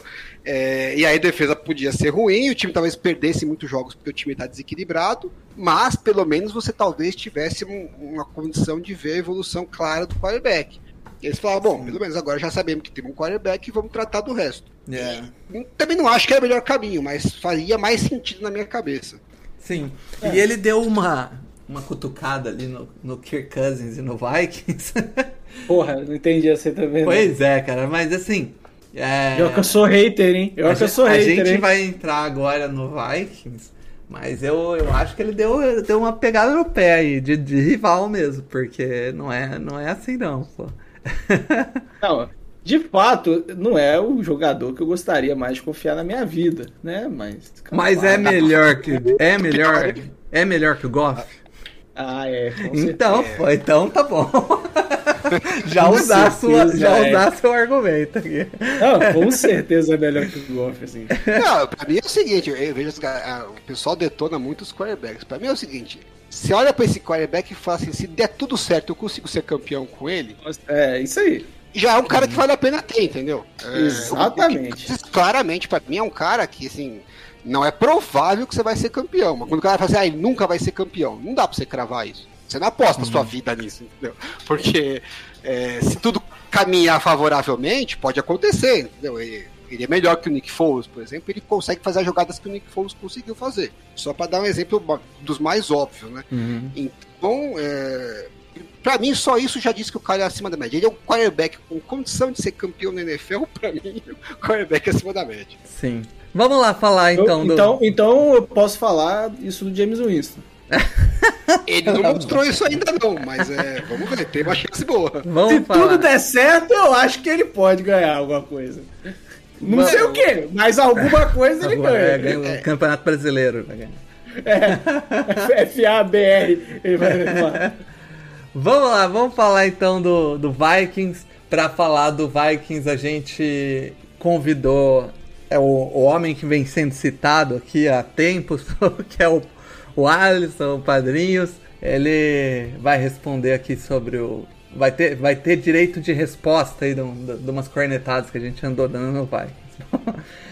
A primeira pergunta é que o novo GM, o novo head coach do Vikings, é, eles têm, na verdade, eles têm um novo GM um novo head coach, mas vimos poucas mudanças na construção de ataque na ofensiva. Você acredita que apenas a chegada do técnico consiga usar melhor as peças existentes pode ser suficiente para melhorar a performance de ataque de Minnesota? Bora lá. Fala galera do NoFlags, Alisson Brito aqui, é, falar um pouquinho aí das, do que a gente espera aí para a temporada do Minnesota Vikings. Né? Sempre uma honra aqui participar do NoFlags, melhor podcast de futebol americano do Brasil, que sabe do mundo. É, primeira pergunta sobre o, as mudanças, né? no- Novo GM, novo head coach. Na verdade, o Vikings mudou tudo, né? Mudou toda, toda a estrutura. É, GM, head coach, coordenador ofensivo, defensivo, treinador de QBs, tudo, tudo. É, poucos, poucos técnicos de posição se manteram, né? É, para começar pelo GM, né? A gente está com um general manager novo, conhecido Adolfo Mensa, que veio de, de Cleveland lá, né? Onde ele era braço direito do, do Andrew Barry, que é um, é um GM que eu admiro o, o trabalho. Na verdade, admirava, né?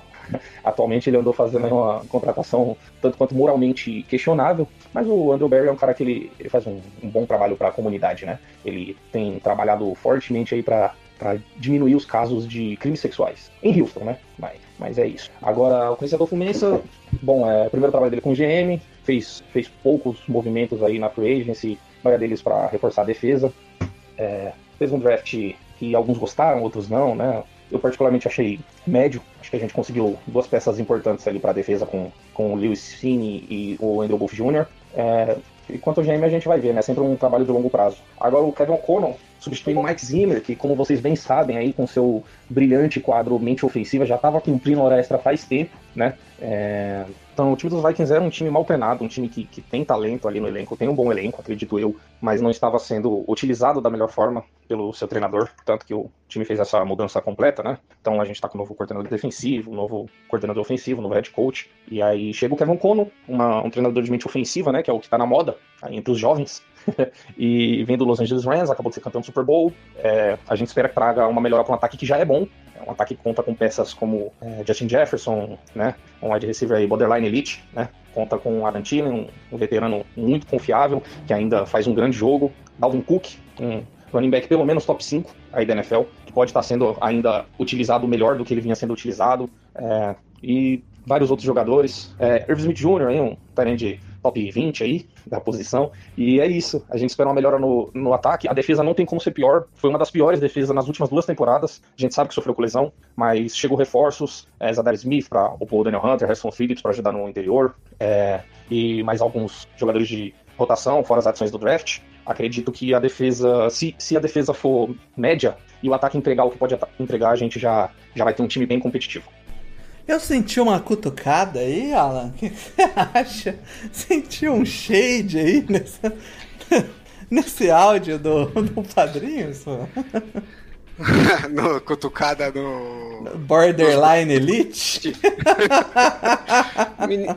menino, tá magoado, né? Pô, e, e o, o Irv Smith top 20? top 32 ele é. É mesmo, assim? É, top. tem time que tem dois tarendes aí, melhor, é, talvez. Tem time que não tem nenhum, né? Então. É verdade, é verdade. Mas, mas assim, vamos lá. Esse ataque do Vikings é, vai ser um ataque novo, que vai ser um ataque que. Porque ele tinha. É, eu acho que ele era meio amarrado ainda o ataque nos últimos anos. Parece tipo, com, a, com as peças que eles têm ofensivas, o Justin Jefferson, o Adam Thielen, eles tinham que atacar mais o jogo de passe.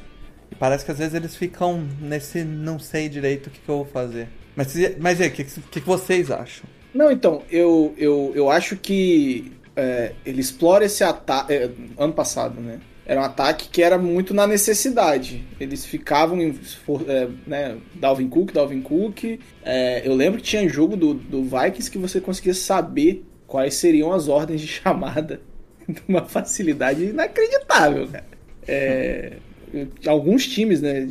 Mas o Vikings era bem claro, assim. E aí colocava sempre o, o Kirk Cousins numa situação que precisava decidir. A defesa muito ruim, né? E e aí a gente já conhece, né? Precisa correr atrás do placar o tempo todo. É, eu não sei se foi. Acho que foi ano, foi ano passado que foi o Vikings e Saints que o Camara quebrou o recorde de TDs corridos, um negócio assim. Não, foi no outro ano.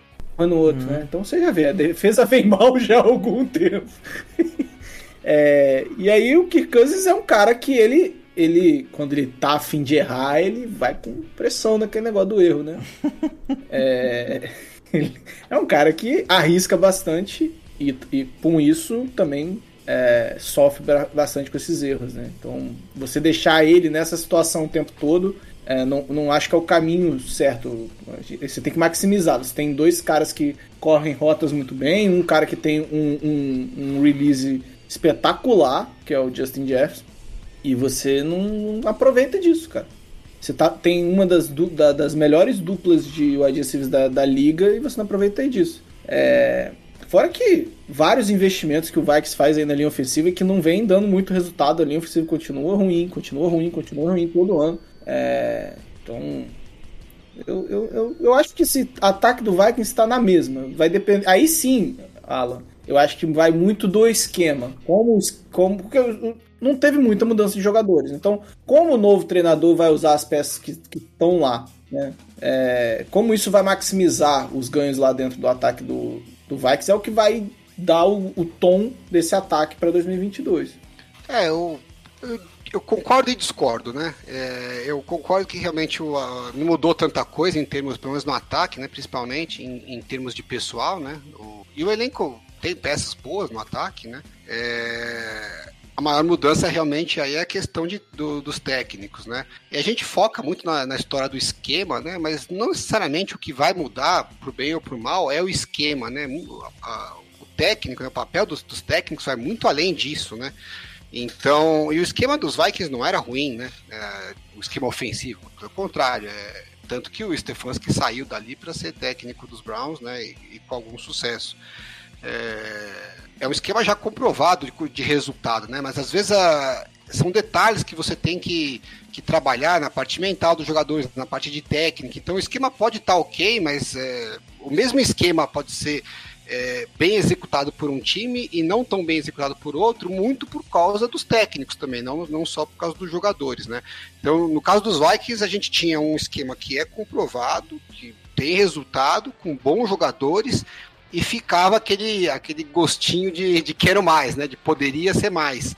É, pode ser que seja em função dos técnicos, eu acho que tem essa possibilidade, mas eu, eu acho, eu tenho um feeling que é uma coisa mais do que Cousins. E, e é aí que eu, que eu discordo um pouco do, do que o Mário falou, que o que Cousins gosta de arriscar. Eu acho que é exatamente o contrário. O Kirk Cousins, ele fica procurando a jogada perfeita, né? Então ele vai, lê, lê ali, ele quer na cabeça dele, ele quer a jogada certa que vai matar. Se, se o time está em, em, cover 2, eu quero a, a, leitura que mata a cover 2. Muito, boa parte das vezes, durante a jogada, né, na pós-snap, o que você estava pensando não é o que aconteceu na prática. E, e você não vai ter uma rota, ou de repente na hora você não vai conseguir reagir a ponto de ter uma rota que é a, a rota perfeita para é, a, combinação de rotas perfeita para bater aquele tipo de cobertura. Meu, bota a mão na mão dos seus jogadores, entendeu? Não, não, precisa ter o cara sempre livre e tal. E, e, a impressão que eu tenho é que ele deixa passar algumas jogadas que ele poderia arriscar mais, porque ele não tem aquela confiança de, ah, não, a jogada não tá redonda, tá nota 7, sabe? Entendeu? Ah, eu só vou, eu solto a bola na nota 9. E aí o time vai deixando passar oportunidades e depois você tem que arriscar. Chega uma hora que você aí você tem que arriscar, você não tem escolha. E é, essa é uma merda, né? Quando você tá. Você não tem a opção de arriscar ou não. Então acho que ele acaba deixando de arriscar em situações nota 7, e aí no final, mais, mais pra frente do jogo, acaba tendo que arriscar em, nota, em situações nota 4, nota 5. Porque aí ele não tem mais opção de não arriscar. Então, tem bolas que ele deixa passar, ele tem braço para lançar, ele fala, não, mas não tá redondo, vou soltar no, no, no check down aqui, ou buscar uma outra rota. Porra, é o Justin Jefferson, meu amigo, solta a bola no cara, entendeu? Falta um pouco, eu acho, no, no, no Cousins, fazer o que o Joe Burrow fez nos Bengals ano passado. Você tem uns puta cara top de wide receiver no mano a mano, foda-se que o cara não tá livre, entendeu? Solta nele. Deixa ele se virar. Ele não precisa estar com uma separação muito boa. O cara é um, um puta top wide receiver no mano a mano com defensor. Pode ser o defensor que for. No mano a mano, um top wide receiver sempre está na vantagem, porque né, ele, ele sabe o, o, movimento que ele vai fazer, ele tem a, a sincronia com, com o quarterback, é, qualquer encostãozinho é falta, então, pô, arriscar um pouco mais, né? É, é aquela história que a gente fala que tem muito time, né? Muitas pessoas que a gente fala da, da vida como um todo, né? As pessoas dão sorte. E aí muita gente diz: ah, para você dar sorte, você tem que também aumentar a sua superfície de sorte, né? Você tem que fazer, se colocar em mais situações para que a sorte possa acontecer. Se você tiver em mais situações em que, a, em que a sorte pode, que o raio pode cair, né? O raio da sorte pode cair em você, a sua chance de acontecer, de você dar sorte é maior. É, esse é um exemplo típico, né? Você tem um cara no mano a mano, se você der três bolas, bombas nessa, grande chance de duas seria a seu favor. Uma bola ele vai pegar, outra vai ser um pass interference. Até se você fizer um, um passe errado, né, que a bola sai curta, estilo Carson Wentz, ainda tem chance de você conseguir uma interferência. É, e o Cousins, ele não se coloca nessas posições de dar sorte, eu acho. Ele se coloca menos do que deveria. Essa é a impressão que eu tenho, olhando de fora. Sim, eu acho que é por aí mesmo. O cara, acho que a gente pode passar para a próxima pergunta que é sobre a defesa. Vai Já... na ordem certa, Paulo? É, a defesa que. que eu numerei como áudio 1. É, okay. Já a defesa. Tô ouvindo, não tô entendendo é... porra nenhuma. Mas tá escrito, pô, offense defense, pô. Ah, tá bom. Já, já a defesa, o investimento foi bem maior, mas o time perdeu o Mark Zimmer, considerado um dos melhores treinadores de defesa. Quanto à saída do ex-head coach, deverá impactar na performance da defesa? Bora lá. Agora sobre a defesa, já comentei um pouco no, na outra pergunta. É, Mike Zimmer, por seu gênio defensivo, como eu disse nas duas últimas temporadas, a defesa do Vikings figurou entre as piores da NFL. Ano passado acho que foi a pior defendendo o jogo corrido, ou a segunda pior, é, pontos cedidos, um recorde histórico de, de pontos, pontos cedidos nos, nos dois minutos finais, seja antes do intervalo, seja para acabar o jogo. É, então, a situação estava deplorável. Você vê pela declaração dos jogadores que o vestiário era, era terrível e, enfim, o, velho estava cumprindo hora extra. Então, agora Ed Donatel é o coordenador defensivo. Parece que quer implementar aí um, um esquema com base diferente, com base 3-4, é, ou ou um front híbrido, né? O Daniel Hunter já estava comentando que, se sente confortável jogando de outside linebacker. Eu não sou muito fã desse termo, é, mas enfim, é, é, difícil piorar. É difícil piorar. Não tem, não tem como, na verdade, piorar. Teve, chegou bons, bons nomes aí para engrossar a defesa. O Ed Donatel era assistente do Vic Fangio, né? Então teve uma boa mentoria aí no, no lado defensivo da bola. É, acredito que, que vai trazer aí conceitos novos e, e, é basicamente isso, cara. É difícil, é difícil ser pior do que, do que vinha sendo trabalhado. É, a gente, eu espero que a defesa evolua para uma defesa mediana.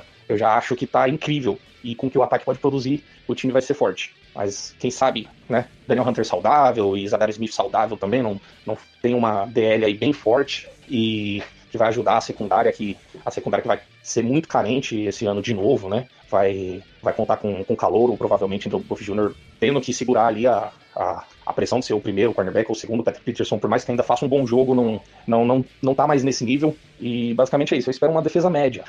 uma defesa ali top 15. Se, eu, se a gente tiver isso, eu já acredito que é suficiente pro Vikings ser competitivo sim. Cara, é... sobre a defesa, só trazer aqui pra embasar o que o nosso amigo Alisson falou, foi, o Vikings teve o 29 Pass Rush Win Rate e o 31 Run Stop Win, uh, win Rate. So, uh, figurou ali entre os quatro piores nas duas, uh, nos dois quesitos medidos pela ESPN aqui. É complicado. Não, pô. Tá paz, tá bom. É, e, e, assim, não era para ser, né? Uh, o, time ele tinha talento defensivo para isso. Quando eu li a pergunta mandada pelo, pelo, pelo Alan, eu tava tentando ver se aquilo é, tinha um, um, um quê de, de ironia ali. Né? Porque o Mike Zimmer não mostra mais lampejos de genialidade defensiva há algum tempo, né? É, não é, não é que era uma defesa maravilhosa, mas também não era um elenco horroroso para ter é, nomes, é, para ter esses números que teve, né? Ah, trouxe agora o Zedary Smith, né? Do, do rival. Ah, mas é uma, os principais nomes que lá já estavam estão ficando mais velhos, né? Então, Daniel Hunter, é, Patrick Pearson já estava lá, já não teve um grande ano assim. O Harrison Smith. É, então, não sei se eu tenho tanta é, é, é, mais uma vez, acho que é uma questão que vai depender muito mais de como vai ser aproveitada essa defesa é, pelo, pelo coaching staff do que, de fato, uma mudança grande do nível da defesa, uhum. é, falando de talento de cada um. Assim. Mas, assim, a, a né? grande alteração é o Zadeiro Smith. É uma grande aquisição. Você vai ter Zadeiro Smith e Daniel Hunter. Sim. Mas o resto, né? Mas o, o, o, o Alisson falou aí né, tipo, de ser uma defesa mediana ali, na metade entre, né? É, eu acho que tem potencial para. Mas é do ano passado já tinha esse potencial, sabe? É, mas é, é teve lesões, né? Mas ainda assim, a, um, agora tem um press rush um pouco mais forte, né? Trouxe um calor também pra secundária. A gente falou que tipo, secundária calor não é grande coisa, mas assim, tá aí. Eu acho que pode ser uma. uma def...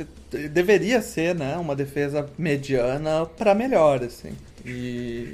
temos aqui Jordan Hicks. Há quanto tempo que Jordan Hicks não faz um, uma boa temporada? Patrick Pearson, né? Já tá na descendente. Harrison Smith, já na descendente, apesar de ainda ser um bom Ainda é bom. É, mas a maioria da. da do, né, usei aqui o Jordan Hicks, que é, que é linebacker, mas a maioria da secundária já tá na descendente, né? Uhum. É, são os principais nomes dessa secundária. Eu não sei, cara, se, se realmente é, é você tem um, um, acréscimo tão grande de talento assim de, da defesa do ano passado para desse ano. Ah, acréscimo eu acho que não tem não, mas assim, a volta do a ação do Sadero Smith, a volta do Daniel Hunter, se ele conseguir jogar os, todos os jogos, aí eu acho que é uma boa adição. Em dois anos que a gente fala isso, cara. É. É, é, é essa história aí. Eu, eu sou o último cara que posso. Eu sou o último cara que eu posso ficar aqui falando sobre esperança de jogador não se machucar. Pois é, pois é. É, cara, mas vamos ver. O. Alan nem quis, quis botar a mão nesse vespeiro aí.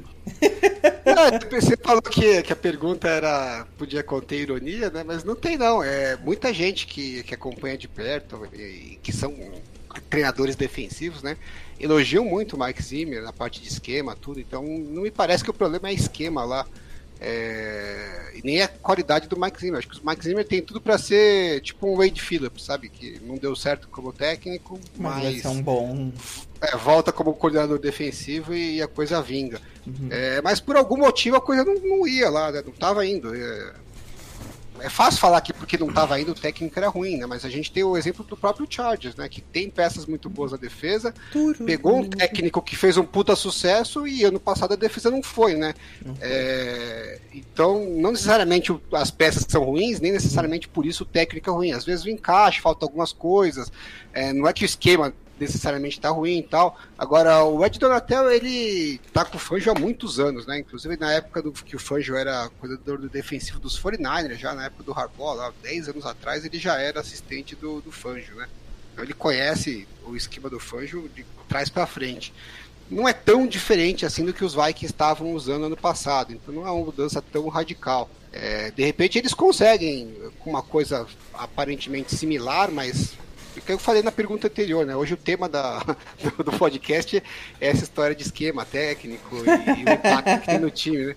Aliás, Esse é o título do podcast. é, é o esquema, é o tema porque a gente acabou tendo dois times, né? Que é o Bears e o, e o Vikings, que trocaram o General Sim. Manager e o técnico. Que, aliás, até esqueci de mencionar, a gente fez essa pergunta no passado também pro Bears Cave, né? Se o, é, o Matt Nagy tava perigando. E ele falou que não. Ele falou que achava que não. tinha- Não, tinha ganho sobre vida, porque os movimentos mostravam um projeto de longo prazo e não deu outra, né? Vazou os dois. Aí os dois. Mesma coisa que aconteceu com o Vikings também, que o Rafão falou que não, tá super tudo muito certo, e pô, os dois pagou também.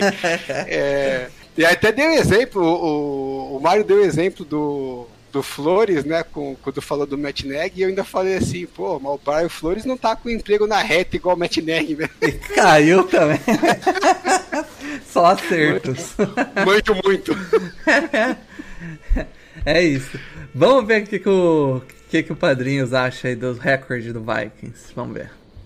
Agora, sobre recorde é sempre mais difícil, né? Prever recorde é. Se nem o Idal acerta, né? Quem dirá eu? Mas eu acho que. Eu acho que ali um recorde com 10 vitórias, um 10-7 é, é, é bem possível, né? Se o time atingir essas expectativas aí que, que a gente espera. É um, eu acho que é um recorde bem, bem consciente, um 10-7. É, mas é aquilo, é difícil prever. A gente precisa que o, esse ataque novo encaixe, que o Kevin O'Connell seja um bom treinador, que a defesa melhore, é, que os segundanistas e calouros é, façam um bom papel no time. O Vikings era um time que negligenciava muito os calouros. O próprio Justin Jefferson só conseguiu ser titular no time na semana 3. E aí foi um jogo que ele fez 200 jardas quase. E aí ficou lá pra nunca mais sair. Mas antes tinha alinhado acho que em 4 ou 5 snaps no slot. Então o Mike Zimmer era meio hater de calouros. E então acho que vai ser diferente agora, eles vão ter que chegar e contribuir já. É, a divisão, cara, eu acho que o favoritismo é do Packers, cara. Não dá, não dá para tirar ainda esse favoritismo do Packers, ainda mais com um time que teve tantas mudanças como a gente já mencionou aqui. Então o Packers segue como favorito para vencer a divisão,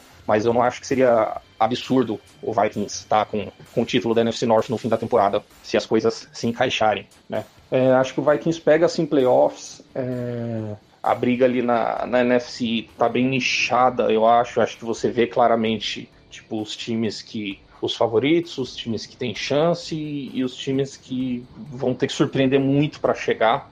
É, e aí o Vikings está ali naquele. Nesse primeiro momento, naquele balaio ali de Eagles e Saints, talvez, ali, com os times que devem pegar wild card e, e algum desses deve ficar de fora. Mas eu acho que sim, é um time de playoffs. É, é um trabalho que está começando, apesar de já ter uma base boa, um elenco jovem, é, um bom quarterback. É um time que é um time que está com tudo novo. Então a gente, eu, eu acho que seria tolice em esperar que falar o Vikings vai vai lutar por Super Bowl esse ano. Acho que seria pedir demais. Mas é o começo de um trabalho e eu acho que esse time já vai começar assim competitivo e, e deve sim pegar playoffs. Agora, se vai fazer alguma graça lá em janeiro, vai depender do, de como o time vai se desenvolver durante a temporada. É isso. Abraço. Aí eu acho um recorde pé no chão, hein? Você acha? Eu acho, tipo, esperado, né? Obviamente, de um torcedor do Vikings, eu espero que tem que, que, tem que mirar nisso aí mesmo. 10 vitórias, se as coisas encaixarem, pô, Não acho difícil o Vikings meter 10 vitórias, não. Falou que tá do nível do Eagles e do, do Saints. Eu senti Saints. uma cutucada aí. Não, ele falou do Idal, se nem o Idal acerta. ah, é, pô. eu. Tá cheio das graçolas, cheio- menino. Cutucado. Eu, Passou o eu time no realmente, pagode. eu realmente acho que, que o Eagles está melhor que o Vikings, mas é, aí tem uma coisa que é a posição mais importante do jogo faz diferença. E aí o Vikings está melhor que o Saints e Eagles. né? Isso aí é de longe. Mas eu acho que o entorno e a defesa do Eagles e a defesa do Saints Ah. hoje. Aqui, ó, melhores, nas, nas quatro primeiras semanas a gente vai ter um. Vai poder assistir isso. Na semana 3 pega o Eagles, na semana 5 pega o Saints. Adivinha meus, meus palpites para esses jogos aí. Chuta. Ah, mas pega, de novo, pega, pega Vikings, eh, pega Jets, pega. Pega Mas abre contra Green Bay, né? É, pega, pega Lions e Bears duas vezes, né? Pega o Giants. Não, mas ele, a- ele abre contra Green Bay, né? E, e- Abre E contra aí- o Green Bay e depois pega o Eagles, que não é um time fácil de bater, não. Pois é, exatamente. Então, assim, é, você sair 0-2 nunca é uma tarefa das mais fáceis aí, né? Não, mas eu não acho absurdo, não. 10 vitórias é. Eu acho bem possível aí. Eu tô, tá- tô, tô batendo o olho no schedule É. aqui. Tem bastante jogo que dá pra ganhar aqui. No meu palpitaço aqui, ficou com 8. Então, beleza, olhando na margem de erro aí. Tá bom, Pô, aí tá tô bom, aí. tá bom. Margem de erro, 2 pra cima, 2 pra baixo, tá batendo os 10 aí que Tá vocês bom, falaram. Tá bom. O Mário é muito hater, né? Não sou hater, cara, mas não tenho evidência nenhuma que esse Vikings vai ser melhor que o Vikings do ano passado. Não tenho evidência pra isso. Que isso, tipo. Fé. Você tem? Você tem que ter fé. É, quem tem que ter é o torcedor, não eu. O esporte é uma profissão de fé. né? É isso aí. É, mas aí, aí você joga isso pro, pro torcedor, não pra mim. 10 vitórias você acha razoável, Alan? Eu acho. É, eu não É tenho. O Mário, quando ele fala que os caras têm que ser clubista, aí depois Mas o padrinho provocou, ele provocou. Ele foi a provocação. Só estou respondendo a provocação. É isso, pô.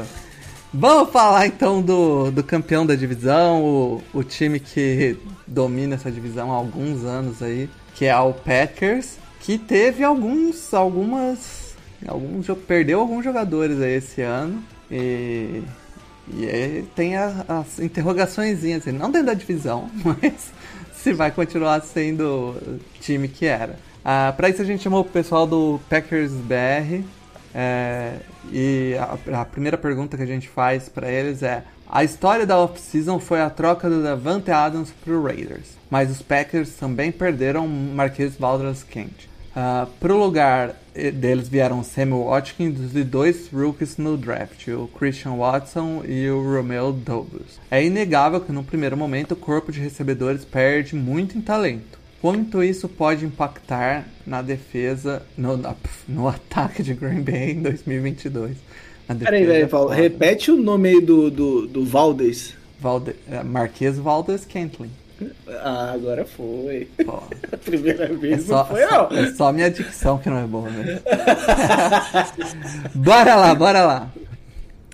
Fala, meus amigos do No Flags, tudo bem com vocês? Marcos Rovera, então, aqui do Packers Brasil, para falar um pouquinho aí dessa off-season de Packers, de algumas movimentações que aconteceram aí nessa, nesse ano, né? A gente não tá tão acostumado, às vezes, mas as últimas off-seasons do Packers têm sido movimentadas. E, bom, começando com a primeira questão, que é com relação ao corpo de recebedores do Packers. A gente perdeu aí dois jogadores que o Aaron Rodgers amava, né? Um deles, Davante Adams, um dos, talvez o melhor wide receiver aí da NFL, saiu do Packers, então foi pro Raiders. É, e a segunda opção, aquele jogador que não brilhava tanto assim, que é o Marcus Valdez Scantling, mas é um jogador que o Aaron Rodgers tinha, tem muito apreço por ele, né? Um jogador que estende o campo, um jogador de, de rotas longas e acabou indo lá pro Kansas City Chiefs. Então o Packers perdeu duas das suas principais armas aí de recebedores, né? Acabou ficando com o Alan Lazar como principal recebedor daquele elenco que tinha e trouxe aí então o Samuel Watkins para dar uma reforçada, né? Teve, toda uma questão de, de expectativa no draft, né? De quem viria na primeira rodada, principalmente jogadores de algum wide receiver na primeira rodada. Acabou vindo então na segunda rodada aí o Christian Watson e na quarta rodada o Romeo Dobbs. É, no primeiro momento é óbvio que a gente tá perdendo talento, a gente tá perdendo, como eu falei, um dos melhores recebedores da liga aí na, na pessoa do Davante Adams e dificilmente vai conseguir repor um atleta nesse nível, né? A menos que tu pegasse um dos top receivers do mercado. Se falou muito de repente Odell Beckham Jr. pro Packers, que é um jogador rodado, experiente, mas não foi o caso. A aposta do Packers, então,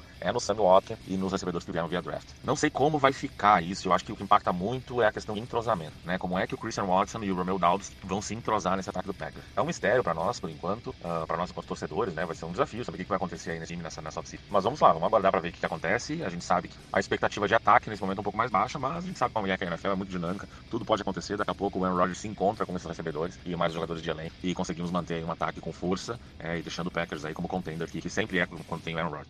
Pô, eu fico chateado quando eu espero uma clubistada e vem um, um comentário é, razoável. Não dá pra ser clubista Ah, aqui. sempre pô. Você queria que o cara chegasse e falasse assim, não, o Christian Watson vai ser melhor que o Pô, Devante a gente Pô, já. lá, não, a gente já viu maluquices assim. A gente já viu aqui nesse No Flags falar assim, ó. É, como que chamava, cara? Putz, fugiu o nome do wide receiver de Houston, Ai, do, que foi pro Cardinals. o DeAndre Hopkins. DeAndre Hopkins. O time sem o DeAndre Hopkins vai ficar mais Pode- forte. Porque vai distribuir mais a bola. E agora a gente tem um Não, monte de Zé aí- Ruel. Aí, aí é Dodói falando, pô. Pô, Calma lá. eu- Eu tô. Tivemos o pessoal do Bears ano passado falando que o elenco do Bears Pô, era uma é. divisão Eu- disparada. Eu tava esperando pelo menos um por episódio. Eu espero pelo menos um por episódio pra poder dar umas, umas risadas, pô. Esse aqui eu Você tenho. não acha? Eu tenho que virar e falar, concordo com o Marco velho, pô. Não, mas você não acha que de fato o grupo de wide receivers hoje tem mais opções? Não. Não, né? Também não. Eu só, tô abrindo- só tentei puxar o tópico. pergunta- Eu fiz essa pergunta enquanto abri o depth chart aqui do, do, do Green Bay. Não, o Mário, o Mário só, Tá que- só queria puxar um tópico só. É, só que. Mas assim, não, não, é, não é terra arrasada. Você tem o Lazar, você tem o Christian Watts, você tem o Samuel Watkins. Não é terra arrasada. Você não tá falando do, do, do Chicago Bears aqui, Não. né? É E assim, Robert Tony, de novo, né? a gente já viu o, o Aaron Rodgers elevar Coisa muito o nível muito do, elevar muito o nível dos recebedores. É, Ah. eu vi isso duas vezes, porque eu já ouvi isso outra, em outro programa. É, qual foi a vez que ele levou tanto assim o nível dos Tanto, recebedores? tanto falam? animal assim, né? Que, que ano foi que ele jogou pra caralho e só tinha Ah, acho- mais ou menos? Eu acho que foi em Normalmente- 2018, não? Deixa eu ver. Eu aqui. acho que foi. Ele tinha só o Devante Adams, e que não é só, né? pô. Só, só- Mas aí, aí só tinha animal também, né? Acho que foi 2018. Deixa É. eu confirmar aqui. Mano, 2018 era Devante Adams, Aquanemo St. Brown, Marquez Scantley. Ah, já É, tinha o foi Marquês 2018 mesmo. Kentley, então. E 2018 não era o ano que vocês desciam o cacete, que ele já tava em decadência, que não sei o É, quê. exatamente. Mas mesmo assim era, era o Aaron Rodgers, né? Ele Eu- teve 4.400 jardas, 25 TDs e duas interceptações. É. Mas assim, é, é óbvio, óbvio que vai perder. Não, não tem como. Nossa, tinha o você- Jimmy Graham ainda, Jesus. Não que tem que é como isso? você perder o, o Devante Adams e falar que. Talvez o melhor wide receiver da liga, né? No momento. É, pô. E, tipo, é o tipo de wide receiver que é o, o sonho de todo quarterback, né? Ele se, se bota aberto o tempo todo. Então, Não, eu acho que o pessoal também tá menosprezando demais a, a perda do, do Scantling, porque Sim. ele tem lá alguns probleminhas de drop e tal, não é também aquele o, o recebedor mais confiável do mundo, mas ele tem uma velocidade né, e porte físico gigantesco. mas, Mas acho que assim, ó, pelo. por sete jogos ele vai estar bem substituído. É, eu ia falar por quatro. Eu ia falar coisa, eu ia falar por quatro jogos, o Sammy Watkins é sete jogos ele parecido. tá, ele tá bem. Ele tá bem por sete Os jogos. quatro, jo é quatro, cinco jogos que o Watkins vai jogar, ele, ele faz esse trabalho aí. Eu É. não sei se o Watkins faz isso que o, que o Scantling fazia, não. É, acho que faz, acho que faz. Mas né, o problema é que é por muito pouco tempo, mas ele até faz. E, enfim, é, vai ser complicado pro ataque, hum, que por outro lado parece tá, tipo tá mais adaptado ao esquema ofensivo do que é o mesmo esquema, né, do, do, do Shanahan, e, enfim, o, né, esquema que a gente já tá vendo espalhar pela liga.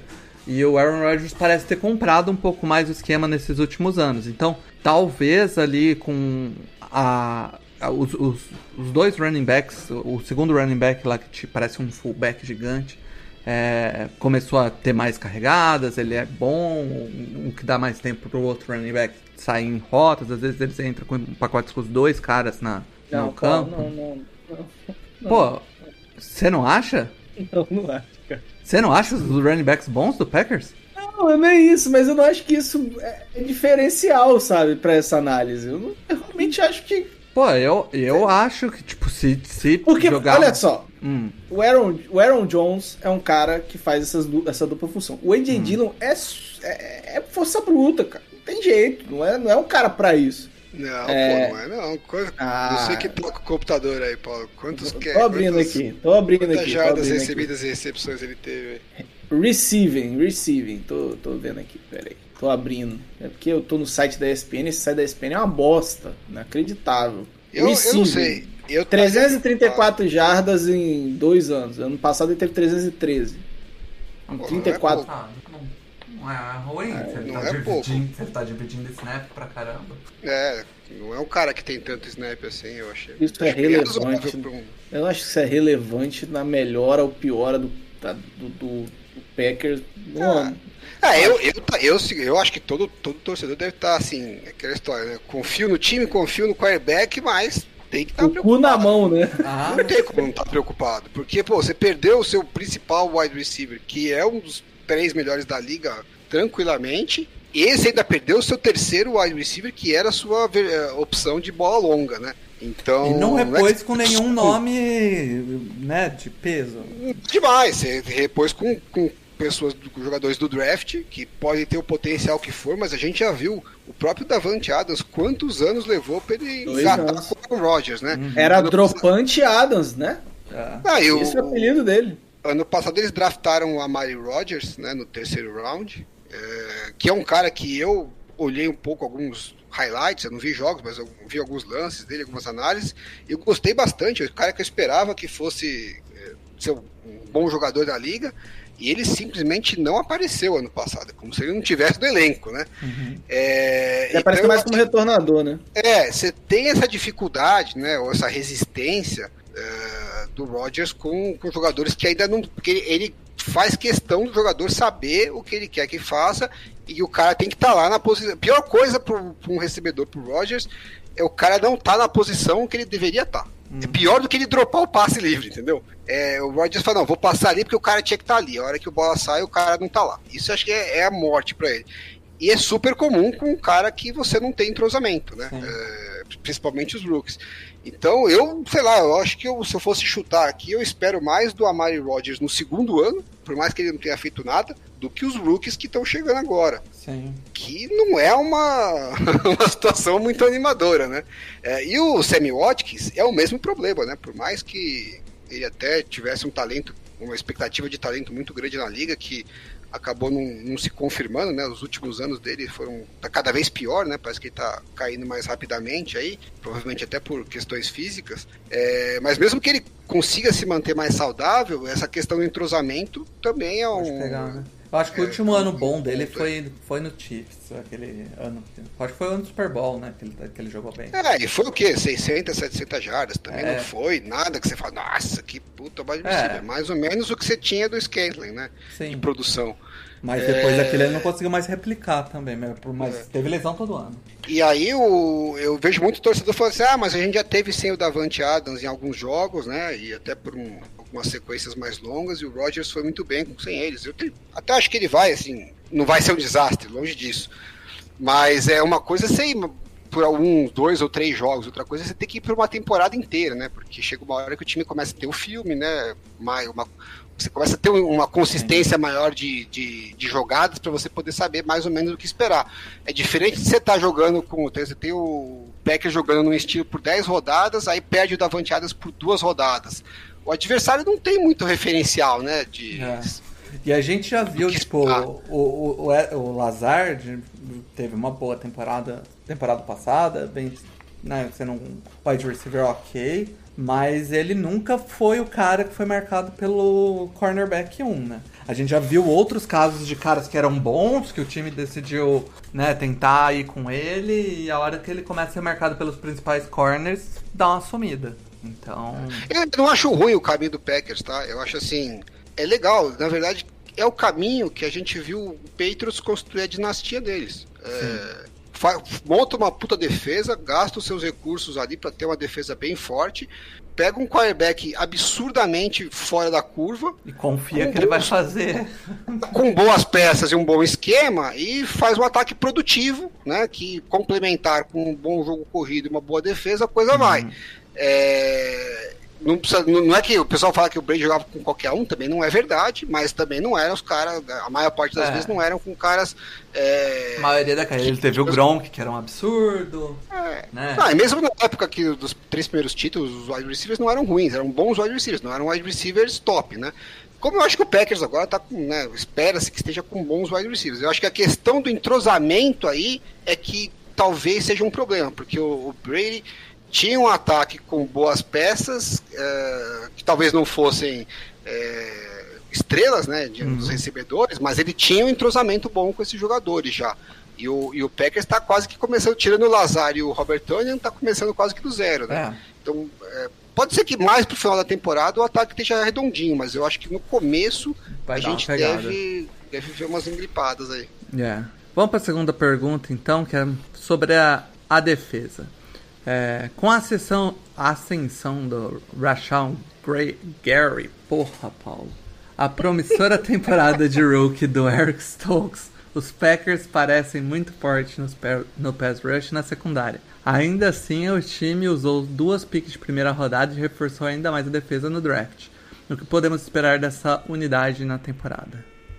Essa defesa do Packers está prometendo muito, sabe? No ano passado já, era, já foi uma defesa muito forte. É, isso que a gente jogou sem o Zedarius Smith praticamente a temporada inteira, né? Que é um, era um líder nada do Packers. E mesmo assim teve bons números, tendo algumas falhas que já eram conhecidas da equipe do Packers. né? E nesse sentido eu acho que o draft foi muito bom. Muito bom mesmo. No primeiro momento, quando o Packers seleciona o Quay Walker, é, gera uma pequena frustração, porque tava se esperando um recebedor ali. Mas quando tu vai assistir o que foi a defesa de Georgia, né? E o papel que o Quay Walker tinha, pensando na necessidade do Packers, foi uma escolha muito certeira. porque Ele vai, vai ajudar muito no pass rush, ele é um jogador com potencial de pass rush enorme, ele tem um teto muito alto, e ele vai ajudar muito também na contenção é, do jogo terrestre, que é uma das grandes falhas do Packers. É histórica essa falha do Packers, então a gente sabe que precisa de um linebacker que ajude a fechar o campo ali. Então ele vai ter a característica de pass rush e ele vai ter a característica de marcar por zona a questão do jogo corrido. E com as duas escolhas de primeira rodada, né, uma veio pelo Raiders ainda na troca com o Devante Adams, pegou o Devontae Wyatt, outro jogador de Georgia, dessa defesa monstruosa deles, que vai elevar demais o nível da, da defesa do Packers. O pass rush vem muito forte, a gente já tem uma secundária que é de elite, né, os safeties são muito bons, o Adrian Amos e o Darnell Savage, os cornerbacks do Packers são muito bons, o Eric Stokes teve uma temporada fantástica, o Jerry Alexander é um dos melhores,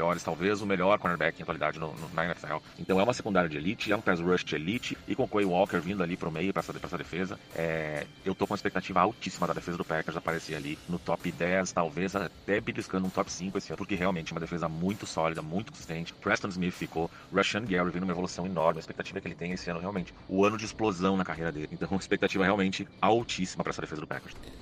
Cara, pô, é, é, é, expectativa altíssima, top 10 é pouco, cara. O ano passado essa Não, defesa não, foi... top 5. Ah, Ah, Não, vamos é- per... É uma coisa, Paulo, o cara veio falar que o pass rush é elite, a secundária é elite, a expectativa é altíssima. top 10. Ó, Top 10, pô, vai te catar, meu. No mínimo top 5, talvez top 2. É, pô, É isso que eu tenho que falar. Eu também Não- acho. Pô, foi... Não, vem com... Será que, Alan, será que tudo isso é medo do... É, como que é? Recebi no zap? Será que isso é É, medo? o pessoal, o pessoal não quer ser contundente mais, meu. Pois é, cara. Vamos entender que é o seguinte, a contundência é que gera audiência, pessoal. Aprenda com o craque Neto.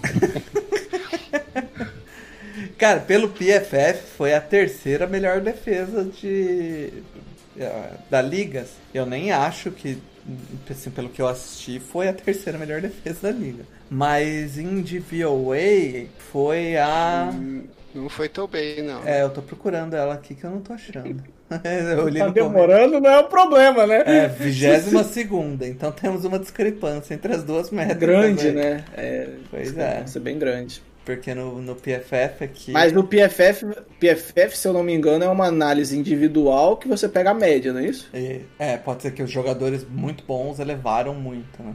Eu pode- acredito que seja alguma coisa desse, desse nível, né? Sim. É. A o- segregando, o pass rush foi 84, que é o segundo Ai, que pass susto. rush. Já, pô, só tem 32 times, como é que ele tá em Não, 8? foi 84 Cara. nota, que é o segundo pass rush da liga, e o coverage foi oitavo. É, E a, run, a defesa corrida foi bem ruim. Foi. é, talvez seja isso que esteja pesando na- no, no, Não é tão ruim assim, então. no de No, VOA. no DVOA deu 16 em, em passe e 28 em. É, então a, Corrida. a corrida eu acho que puxou bastante pra baixo. Mas também dessa bastante anyway.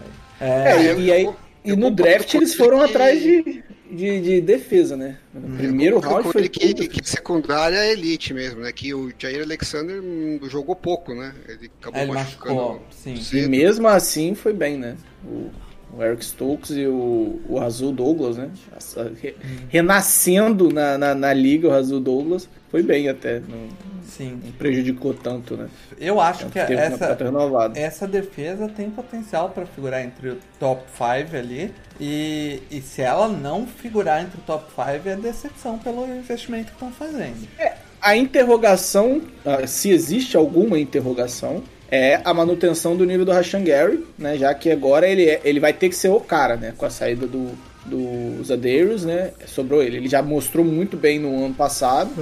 É, vamos ver se ele mantém. Ah, Se tem alguma interrogação nessa defesa é essa, porque o Quay Walker não chega com, com, com obrigação de render no primeiro ano, né? É, Ele já tem o Devandre Campbell que foi, teve um bom ano ali como linebacker.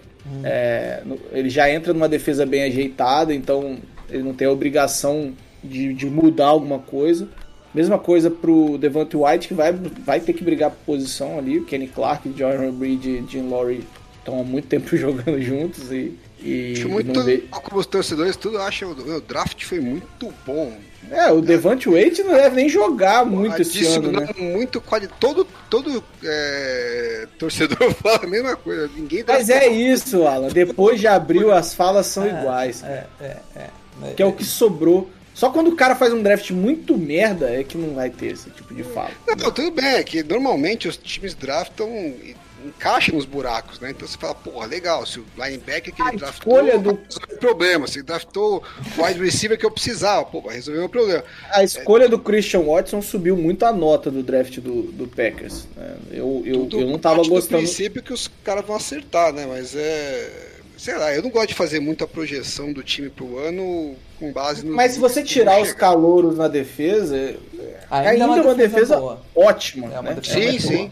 Eu acho que sim. Então, é- é- é, os calouros eles não vão ter obrigações, né? Mas é, é o que eu tô falando, Alan. Eu acho que essa defesa, ela tem potencial pra ser top 5. E se ela não for, devido aos últimos anos e o investimento pesado que tá sendo feito na defesa, no, no draft, é, é decepção, entendeu? Não. Mas é a gente isso. tem que a- a gente tem que colocar aí na conta que não é uma defesa que tá ficando mais nova, ela já tá em alto nível há três anos, né? Acho que três anos. Sim. Desde 2019, tá em desde, bom desde nível. ano Ah, dos mas- Smith Brothers. Mas aí você tem uma boa renovação. Você traz o Eric Stokes que para ajudar ali na secundária. O Rashan Gary começa a produzir. é, assim, é interessante. Eu acho que é, é uma Não das defesas que menos tem interrogação. É, não, eu fui, fui olhar, acabei falando aqui, mas Só acho que o Kenny Clark. talvez. é, né? é, é, só o Kenny Clark. Ah, o Devandre Campbell eu acho que também tá pe- perigando aí nos 30, mas não é velho, né? É. Um cara tranquilo, assim. É uma defesa, cara, eu. Quando o cara falou top 10, eu murchei. Eu coloco a defesa do, do Packers hoje brigando aí por top 5, velho. Eu Fácil, acho, fácil. É- é- abaixo do top 5 ela rendeu menos do que o esperado. É eu acho. É, é isso que, que tem que se colocar em mente. É, porque é uma defesa que não só tem o, a, a- a base dela bem estruturada, como tem depth chart para substituições ali é, temporárias. Mostrou isso na secundária ano passado, é, trouxe agora no, no draft nomes ali para o interior de linha defensivo. Então é um time que vai conseguir rodar um pouco é, é, seus jogadores. Então, assim, é, é, talento tem, então não tem por que palpitar menos que um top 5. E, e realmente, top, abaixo disso é decepção. É isso. É, vamos pro recorde? Vamos ver.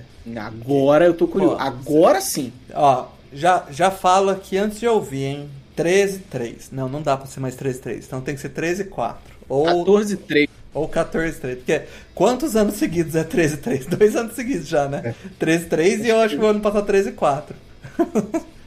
prever o recorde do Packers nos últimos anos é quase automático. Em torno de 13 vitórias, 12 vitórias, agora com 17 jogos, pode ser 12-4, 13-3. No máximo, acho que é o cenário mais é, pessimista possível, ver o Packers fazendo 11. Não é uma temporada fácil, não é uma tabela fácil. Tem jogos de um Dallas, Cowboys consolidado, que tem mordido com o Packers de anos. Quer dizer, é uma agenda, é uma agenda do Packers realmente bem complicada. Mas o time tá lá, a base do time tá lá, a defesa é muito forte. A gente sabe que se a defesa segurar os outros, o ataque tem potencial para fazer. Lógico que isso é teoria, porque a gente vê o que acontece no jogo de playoff da última temporada, que só de lembrar eu começo a ter calafrio. Que a defesa segurou o 49ers a 3 pontos e a gente conseguiu perder aquele jogo, né? Então a gente vai depender de um entrosamento do ataque, mas eu vejo o Packers de maneira sólida durante uma temporada longa de 17 jogos, fazendo pelo menos 11 vitórias e levando mais uma vez a NFC Norte. E eu acho, de verdade, que o Packers vai ser o único representante da NFC Norte jogando nessa pós-temporada, porque o Minnesota Vikings eu já não vejo com a força que tinha nos anteriores, ainda que tenha tido um bom draft, algumas movimentações, mas realmente eu acho que a NFC tá num nível altíssimo, muito disputada, e eu acho que da NFC Norte só quem vai estar nos playoffs esse ano é o Packers. Sinto muito o Detroit Lions, sinto muito o Minnesota Vikings, sinto muito o Chicago Bears, mas ainda não será o ano de você. é, é, é, muito tranquila a vida de torcedor do Packers, né, cara? Porque não tem, não tem competição dentro da divisão. Mas assim, Pô, é... 13 vitórias, né? Que a gente fala. Não tem, não tem competição na divisão há algum tempo, sabe? Pois é. Não é nem que Tipo. Que, que satisfação sentir a dor na voz do torcedor é, da derrota. Preocupação zero, né? o Alan, o Alan. Que coisa linda, né? Os caras perderam os 49ers debaixo de neve, com o Garoppolo sem o braço que lança, jogando sem o, não tinha não tinha o dedo, os caras conseguiram perder. Que beleza que foi isso, né? isso aí, isso aí é bizarro. Poucas, poucas temporadas dos 49ers o time não foi campeão e eu saí assim com tantos pontos de satisfação pro futuro, assim, né? Ganhar dos Cowboys, ganhar dos Packers, só faltou o Super Bowl mesmo. Cara, é, eu acho que o, o, time, o Packers, por mais que a, ele falou o schedule não é, não é tão favorável, que era difícil. Como que não pode ser favorável? Pega o Lions duas é, vezes, é o Bears duas vezes, pô. Não tem como tava, ser favorável. Eu tava olhando aqui e o, pra mim o schedule não é tão Ó, ruim, não. Pô. O Packers no meu, aqui na minha simulação, ficou 15-2. Ó, ele, eles, eles pegam a AFC East, então vai pegar Jets, vai pegar Miami, pega a, a divisão do Cowboys, então pega o Giants, pega o Washington, então, tipo, esses jogos são todos jogos. Ó, porque eles são favoritos. Né? Pegam Bears duas vezes, Lions duas vezes, Jets, Giants, Washington e a tabela é difícil. Ah, vai, uhum.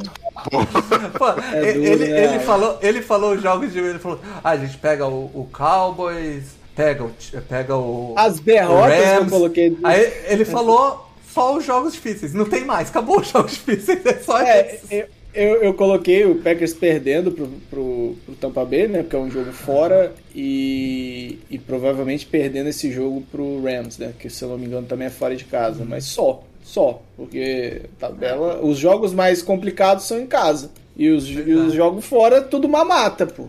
Não tem condição. É, pra, é. Pra, pra, dizer que não teve aquele jogo que, que pode. Tem ali um, um Packers e Eagles que é, que é em Filadélfia, sabe? Mas, é. pô, mas ainda assim. Cara. Não, eu, eu, coloquei. Eu tô tentando achar qual foi a segunda derrota, porque o Rams eu botei ganhando. Não tô achando aqui a segunda derrota. Cowboys, Cowboys, Cowboys fora? Não, não, botei 6-0 na defesa. Cowboys ele falou fora, mas eu fui olhar aqui o jogo do Packers com o Cowboys, se eu não me engano, é em casa. Eu acho que é fora. Ah, não, não, é em, não, casa. É em casa, em casa, em casa. Em casa, então em casa, tá estranho aí. É. Tô tentando achar a segunda derrota aqui, quando eu achar eu falo. É Patriots. não, não é Patriots. Patriots é em casa também. É, é, cara, é, eu acho que a gente é, ouviu aí, cobriu bem a, a NFC Norte. Gente... Não, vamos falar dos nossos. É, é, é o que eu ia, é o que eu ia perguntar agora pra gente finalizar. É, vou começar com você, Alan. Você acha que tem mais algum time que, que vai aos playoffs além do Packers? Porque o Packers vai ganhar a divisão, não vou nem perguntar isso que é idiota. Mas tem mais algum time que vai aos playoffs além do Packers? Ah, eu acho que o, eu concordo com, com o padrinho. O, o Vikings está nessa briga aí, né? Eu acho. Tá na, naquela, naquela rabeirinha lá que briga pela sétima vaga. Se fossem só seis, como era antigamente, eu diria que não. Que aí teria que superar a expectativa um pouquinho mais do que a gente precisa. Mas ali na, na, nessa beirola aí que tem um monte de gente, é, Cabe. ou duas vitórias que caia mais ali, né? Uhum. O 10-7 que ele falou que a gente acha que é viável, é, po- pode muito bem ser o suficiente, né? Nos últimos Sim. anos tem sido, né? Eu concordo, É. eu, tô bem por aí também. Na minha simulação, o Vikings ficou de fora. é, só passou o Packers com 15-2. Achei a segunda derrota, foi pro Bills, Ok. fora de casa. E aí sim é um jogo pesado, né? Um jogo complicado mesmo. É, E só realmente o Packers passando, cara. Inclusive, na minha simulação, nenhum outro time da NFC Norte ficou positivo. É um hater mesmo. É um hater mesmo, não tem jeito. Eu quero ver quando vocês forem fazer esse palpite. Agora a pergunta, ele. NFC. Mário. Eu quero ele- ver quando eu quero. eu quero Packers ver. foi a seed 1 no seu? Lógico. E no eu, O que, que você achava? eu tenho odds de Vegas aqui pra vocês. Opa, Vamos aí lá. sim. Vamos lá. Aí. Packers tá com over-under de. Atenção, 11,5. Olha aí. É. Puxadinho mesmo. Puxar de ir pra cima. Chicago Bears tá com over-under de 6,5. Nossa. Então, aí, Mário, ó, você acha que 7 é meio absurdo? É a chance aí. Mete no É, under eu aqui vou- que tá bonito. É, tá bonito mesmo. é Não é ruim essa aposta. Tô até pensando, né? E, o- e o Vikings? O Vikings eu tô curioso. Pior que o over paga 1,76 e o under paga 2, né? Então, cada Aí. um real que você aposta pode voltar o dobro. É legal. O Paulo já tá anotando essa aí já. O Vikings é 8,5. É, já- tá já na é. minha. Mas Mas já a é- linha do. Já é um pouco mais complicado de jogar mais. né? E o Lions também tá 6,5, tá vendo? Como o nosso amigo Prescott Aí, ó, jogou muito- pra baixo. pô. É, foi muito negativista. Até, até Vegas bota mais fé no seu Lions, cara. Meu, o Bears pra botar um menos ali é bom, hein? Porque uma- qualquer lesãozinha ali num cara um pouquinho melhor, não sobra Qualquer ninguém. lesão no Justin Fields, né? Ah, Não, nem não é precisa nem ser nele, Justin né? Fields. No running back já atrapalha Você tudo. falou em alguma coisa melhor, a única coisa melhor que sobrou no ataque do Bears é o Justin Fields. Ah, né? mas tem a defesa, né? Tem alguns jogadores É. na defesa lá um pouco melhores. Machucou, lascou. É isso, cara. Ah, fechamos E o... Você não vai falar, não? Eu falei, eu concordo com o Alan. Não, mas acho, a Seed 1. Seed 1, você não Eu- respondeu. Eu acho que o Packers vai ser seed 1 do, da NFC. E vai perder pro Niners no playoff. Eu acho que é ainda... A NFC deu uma caída boa, né? É, e eles mantiveram o nível assim. e eu acho que o Packers ma- ele caiu, cai um pouco no ataque, mas eu acho que a defesa Mas cai sobe menos um que o resto, né? Eu acho que a defesa sobe, sobe um pouco e equilibra. Ah, entendi, entendi. Então é isso, fechamos o norte. Semana que vem a gente começa o sul. Ah, De clubismo daqui a duas semanas. e aí, meu e a- é, pô, e aí, aí o sul tem, tem pessoas tristes, É, né? tem não, pessoas triste não, clubistas. triste não. Vai ser clubismo. Já vou avisando que eu fiz Ah aqui lá. minha simulação e o clubismo vem Olha lá, galopante aqui na minha simulação. se prepare então. é isso, gente. Alguma. Igual a base. O que que foi? O que que foi? Falhou? Falhou? O clubismo vem forte igual a base. Isso. Do Lakers, né? Igual a base do Lakers. Algum último aviso, Mário? Aviso? Não tem, não. Mas peguem leve comigo nas próximas semanas. Depois, eu, depois eu digo por quê. Só isso mesmo. E aí, Alan, algum último aviso? Não tenho, não. Vamos, Então é isso. Vamos em frente. Vambora! O 51 tá de férias ainda. Vamos ver que aqui, no, aqui já é meia-noite e meia. Já é. Chamem as zebras de volta, no flag está acabando. Aquele abraço.